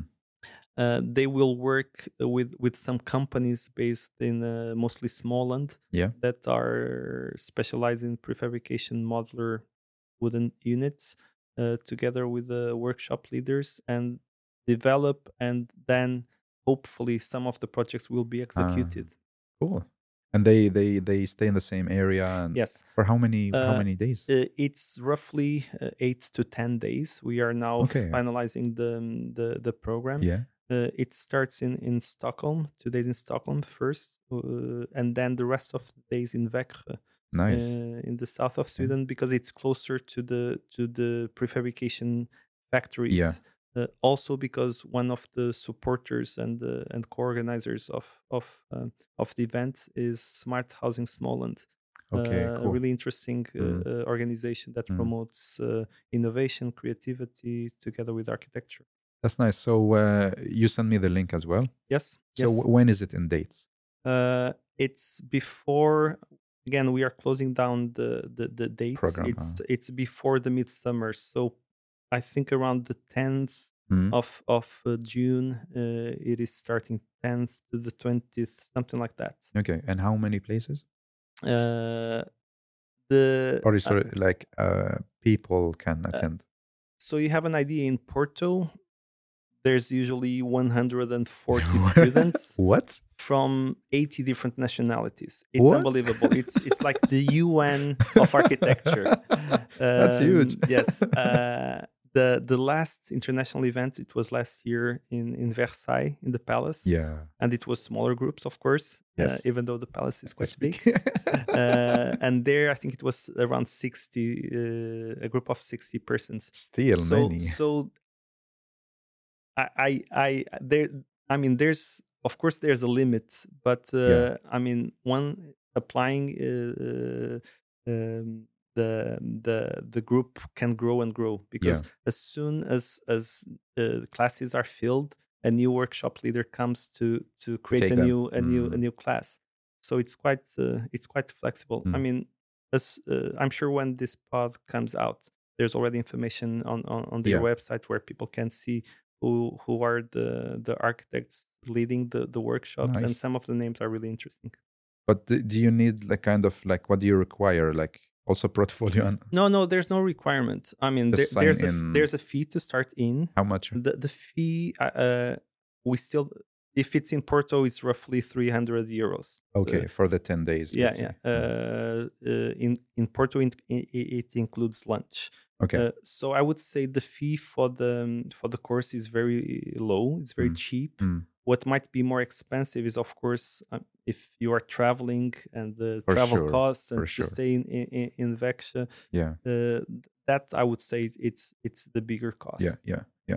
But anyway, send me the link, and I think this is super interesting. Uh, but how are you doing this? Is this like a side uh, hustle or business for you, or is this part of your Tengbom job? No, I mean it's not even a business. It's not? no, no, no, uh, not not from my side. Of course, Okay, Porto, yeah, Acad- yeah. Porto Academy is is is a is is a company, Mm. and uh, it, it's uh, these architects from Porto, uh, Rodrigo and Amelia, and we are friends. And yeah, I'm again, I'm as I said in the beginning, I'm quite passionate about Yes, my profession.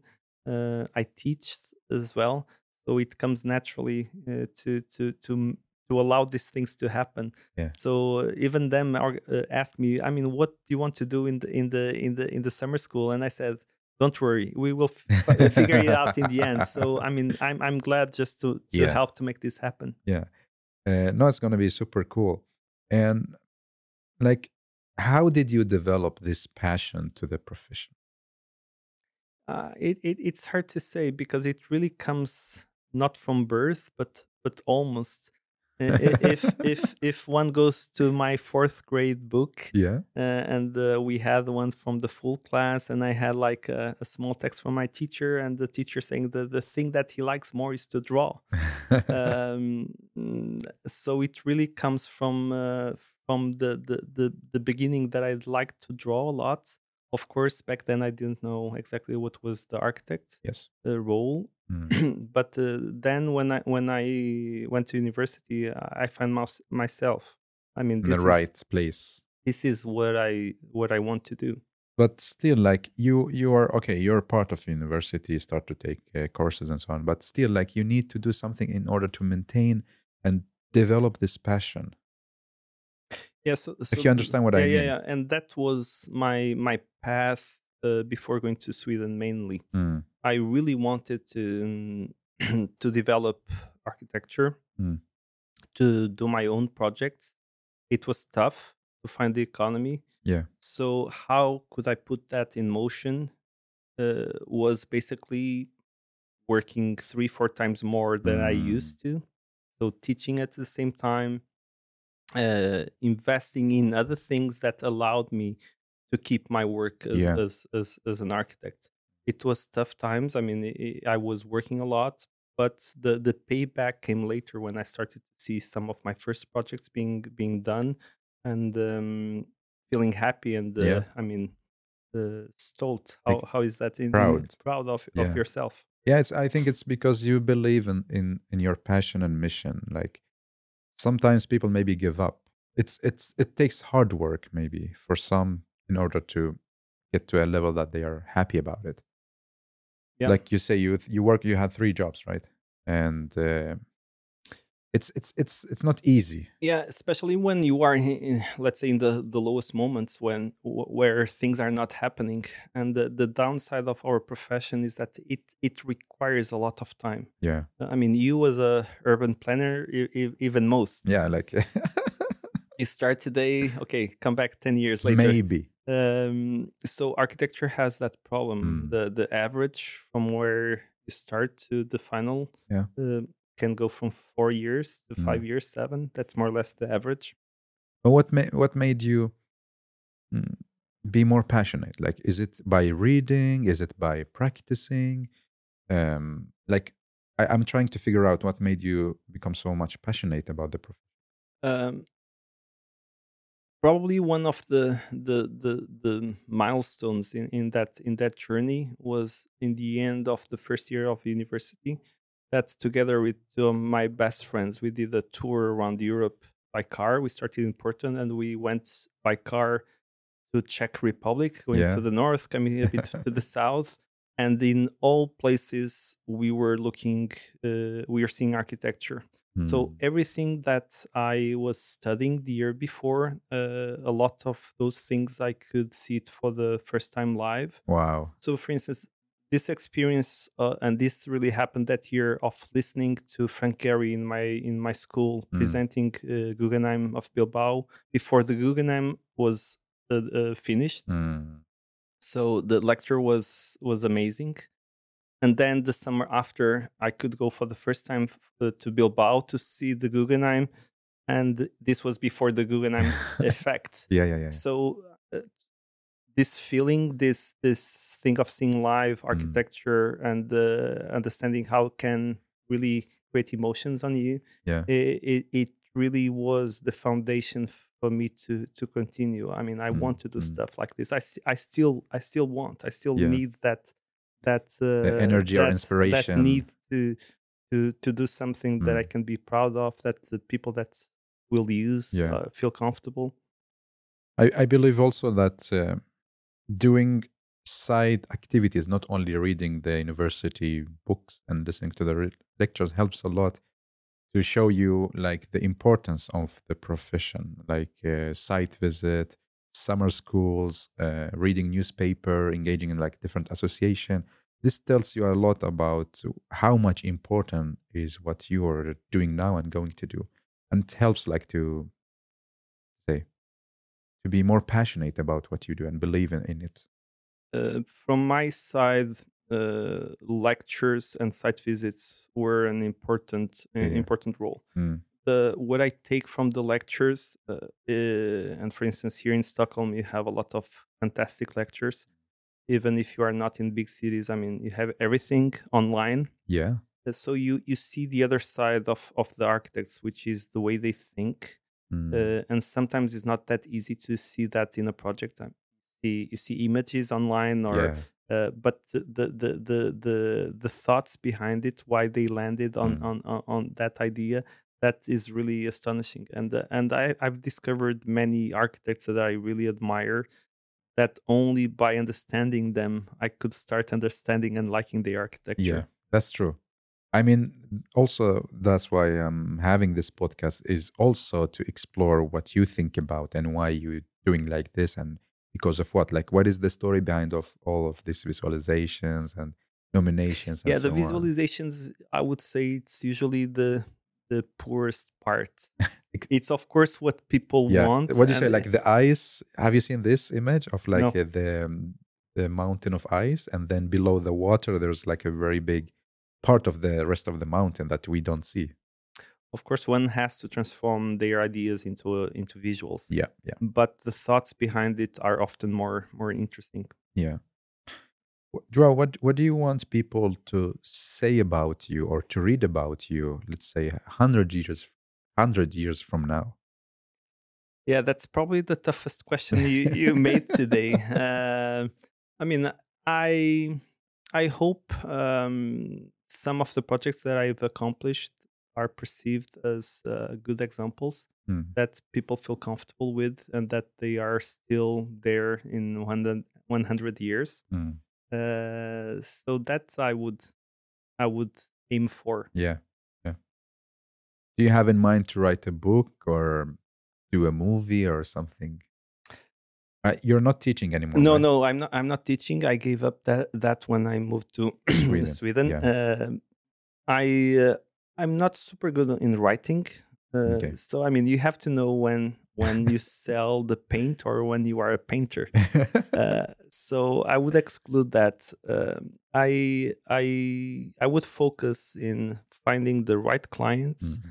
finding the right team, Yeah. uh, creating the the best possible Mm. uh, projects with with conditions that I have. Yeah. Uh, that's my my focus uh, today. Mhm. What makes you stay in Sweden? We we talked a lot now challenges and so on. I love to explore with you the the the good side of of being here and working as an architect. So what makes you stay here? It's the the sustainability of the of the profession. I mean the the work life uh, balance. Mm. There's there's it, it was something new. I was not used to that. Mm. um, I was not envisioning a future to, to my profession, uh, to my practice in in in, in Portugal. It, it would require that I would continue working, working, and working. Uh, uh, the payback, I mean, was was was good to some extent, but but hard. So turning up, turning upside down the table. What do you have in Sweden? You you, you have uh, a profession that is still quite uh, valued. Uh, okay, maybe the role of the architect is different as as we've discussed, but in the longer run, uh. I think the the payback is is is is better. at the same time i can of course uh, have better conditions for for my family i am i have two young kids uh, they are quite enthusiastic they they they, they visit architecture uh, with us so i mean when i say us i say the, the four of us my my my sambo uh, which is my favorite uh, swedish word sambo uh, for the international listeners is my partner yeah. um, uh, we we visit architecture a lot all Mm, together. mm. Uh, she's an artist. I'm an architect. We both visit a lot of Yeah. museums with the kids. The kids love it, and they Mm. are always asking for it. So they have been everywhere in all museums, architecture, Nice, buildings, houses, Yeah. strange buildings, Mm. everything. Um, so i- it's easier to to to accomplish these things being being here. I would hate to be one of those traditional architects that's focused only in in in work and Mm. kind of that private side is is a mess Yeah. uh, or is not existent. Mhm. Uh, so this this relation work life. Yeah. Uh, I mean, Scandinavian countries is is the place to make it happen. Yeah. So the Swedish system offers you not only as an architect to develop and like work in a sustainable way, but also like for a private life, like kids, uh, transportation, and on all of the, the other part that we don't maybe see when we talk. Yeah, and it's not us saying, but uh, I guess the UN saying that the, the best place on earth to have kids is, is Sweden, Mm, mm. and it, one really feels that when when one is here. Yeah. And tell me more about like the working conditions, like as an architect. Um, the the starting from from the the very beginning, it it it, it starts from the fact that all architects have a, a pay, they have a salary. Yeah. which unfortunately is not the case in, Mm. in in in some countries. Yeah. Um, that is, of course, a game changer. Um, the, the the the level of payment is also quite comfortable for you to start a living. Uh, then you have, of course, a bigger margin of progression because you you as as I was giving the example of the Berg locks. I mean, someone older or someone Mm. starting, they still have room uh, Yeah. to to be to combine. And I, I still remember today the, the first time that I came to Tengbom in, Mm. in our Kalmar office, and I was really scanning the group, and I was seeing, okay, guys with twenty something and guys with sixty something, Yeah. guys, and also the the gender equality is, Yeah. is something very strong in Mm. Sweden. It's it is uh, a leading example Mm. regarding gender equality in our profession and we have to agree that's that that's not the the norm unfortunately Yeah. So with all the challenges, it's still an attractive workplace to be an architect in Sweden. yes both the practice and the and society Yeah. without doubts i would say Mm, mm, of course it might depend on your personal goals for sure. there's places where you can have better pays Mm, there's places where you can have more exciting architecture uh, but again balancing private life Yeah. and work life uh, there's not many other op- Mm. options out there uh, if you exclude scandinavian countries even even less Yeah. So what do you love most uh, by being an architect here in Sweden? um, I, I I c- currently love the position that I'm at. Uh, so leading a, a team, uh, trying to to to promote the, the the skills they have, Mm, trying to give them the opportunities that were given to me. Um, that is really what what drives me today mm, uh, not only okay make good projects deliver excellence in terms of architecture but also provide opportunities to the ones around me yeah. Interesting. So how many years now? Seven years? Seven years Yeah. uh, january 26 was the, the when we moved oh, wow. how many years will you stay more? i don't know i have that question a lot Okay. um, i uh, all, all our community of friends back home there are many architects They still there? Uh, the, the first moved Mm. and many came back and Ah. and uh, they all say i mean there's a moment of course. that you yeah. don't expect that you think time to go Yeah, back yeah. usually it's kids so i I think in, it hits a lot yeah uh, to uh, do with in this. my case it was the opposite i i went out later i had Mm. kids so I, I i'm not seeing coming back in the next Yeah. seven eight years Mm, honestly mm, mm. Interesting. And uh, now I have two questions. The first one is like you you name one thing you did that you're super proud of, and then name something you did that you regret doing that. Mhm. So we start with the good and the proud. um i have to say it's um the the the project i dedicated more time of my life was by far the my proudest moment in in my career Mm, and um, it was a hotel that I designed in the north of, of Portugal that was nominated for the the uh, National Wood Award in Portugal. It was also nominated to some international awards. Wow. It was published on ArchDaily, Design, Designboom, in books from twelve different countries, Wow. and I got invited to present the project in different countries as well. So by far, that was the the the highest Highlight. point yeah. That I thought, I mean, being there, I thought, okay, there's only going up, but things are not exactly Yeah, like that. yeah, exactly. And that's why you need to be flexible in life. Yeah, yeah, yeah. And something you did and you regret. Um, I, I I look a lot to the future, so You don't look back. Uh, I mean, I what it, it's hard to say what I. Sometimes, if I'm honest, uh, if I only think on, on on my profession, do Yeah. I regret coming to Sweden? Even though I say it's the best place to have this balance between work and Mm. life. Now, if I only look on work, I I knew that I could deliver higher results in Portugal Yes. because again, this role of the architect, the capacity, the, the fact that you are uh, Mm, taking the shots, that that makes a huge impact in the project. It's much more tougher here in Sweden. yeah. So I, I still hope um, I can I can be on that level that I w- that I was used to. Mm. yeah. In a way, this this Berg Locks uh, is that level that we are talking about. So the the I mean the, the next step is to be on that level in a more consistent form. That is not an isolated case. Exactly. Like That more in the we- other projects as yeah, well. that we, we Mm. can deliver that Yeah. level of excellence in in more and more projects. Then it's a great challenge for you leading this. Yeah.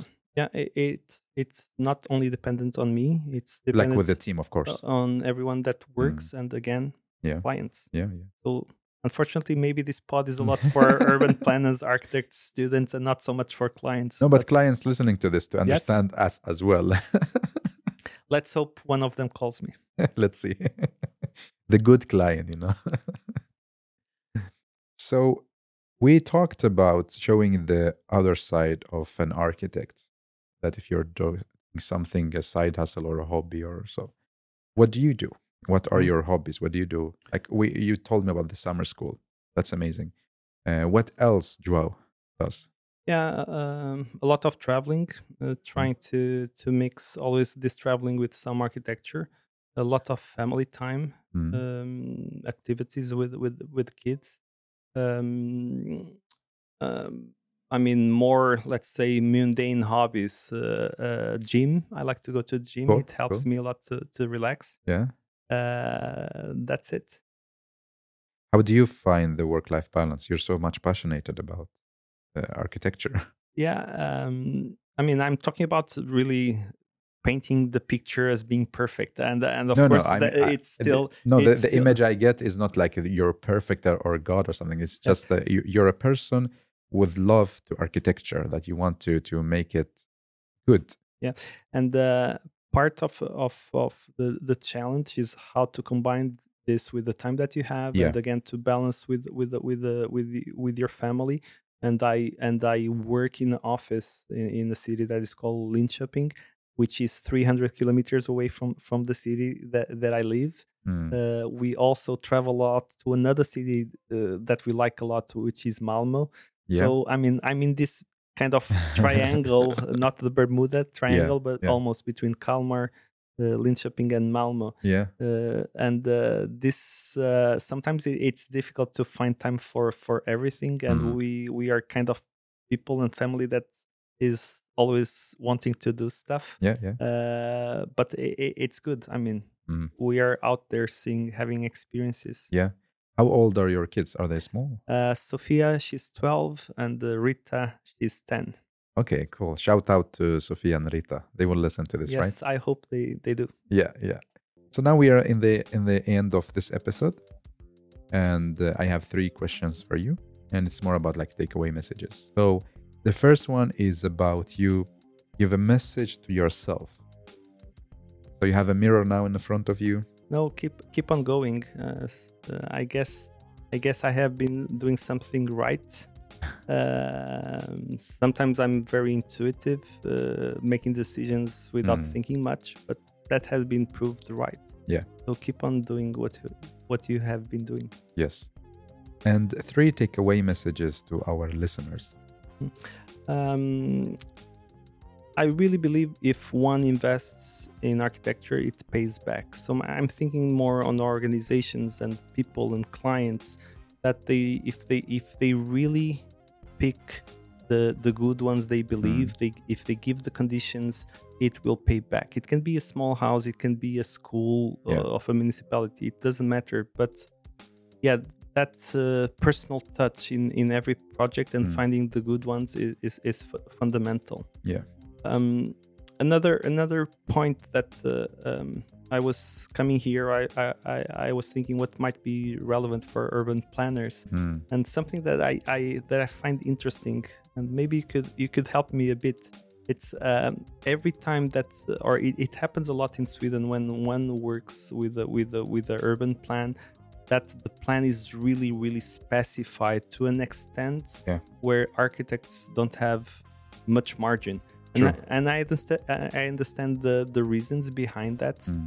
Uh, but um, urban planners and architects have to find smarter ways to raise the quality. Yeah. It's not by regulation that uh, we will be able to raise the quality because the ones that want to lower the quality they will always find excuses Exactly. Uh, and being being a bit more flexible. yeah the, the the most particular aspect that one sees that is very odd in in in the recent urban planning in Mm. Sweden is what I call the the Vallastaden effect. Hmm. So the nece- the nece- necessity for variation. Yeah. That's uh, you should change the facade every 20 meters. Uh, things Mm. like that. Uh, so there's some kind of stigma against simplicity, monotony. Hmm. Um, so that's uh, I, I I I try. I would like some of the listeners that Mm, mm. that work with that to, to take with them. Yeah. Um, then uh, uh, throughout the episode, we, we we talked about the sustainability of the profession. Mm. Um, so I I would like everyone that is in that position to to think what they can do to enhance the sustainability of the profession Hmm. and it comes together to, on creating a more multi-diverse environment to, to hire more Mm. people from other backgrounds to, to give a chance um, again sweden is in the forefront of uh, gender equality in the profession but we still are today quite white male oriented branch Yeah. so there's a huge spectrum of our society that has been having difficulties to get Mm. into the profession and they could have a positive impact as well Yeah. Very interesting and, and important, especially the one, uh, or all, all three of them. But the one for me is gonna be about the planning. That's uh, then a bit more flexible and don't lock down everything and kill the area or the the building. So the last question here is going to be you asking it to me and to our listeners. So what is your question to us? um, i already had a question before we started so i would love to have an episode with you not with interviewer but the one to be interviewed Okay. I'm sure there's many people out there curious to know Mhm, more mhm. about you, and, and I mean you are a role model in, in, in many ways. It's impressive to see a young guy like you coming out from the university five years ago doing this that you are doing, one of the biggest podcasts of Scandinavia. Uh, so you should be proud of that. Uh, Thank you. So uh, think of you also as someone that the I, I'm sure the public, the audience, is interested in knowing more. So that's Yes. my challenge Yeah, to you yeah. for this new year. I accept the challenge, of course. But thank you so much also for believing in me and believing in the profession. Uh, I really enjoyed. We talked uh, almost two hours, and I love to say keep up the good work and hopefully we talk more and uh, explore more interesting topics. So thank you so much for coming. Thank you.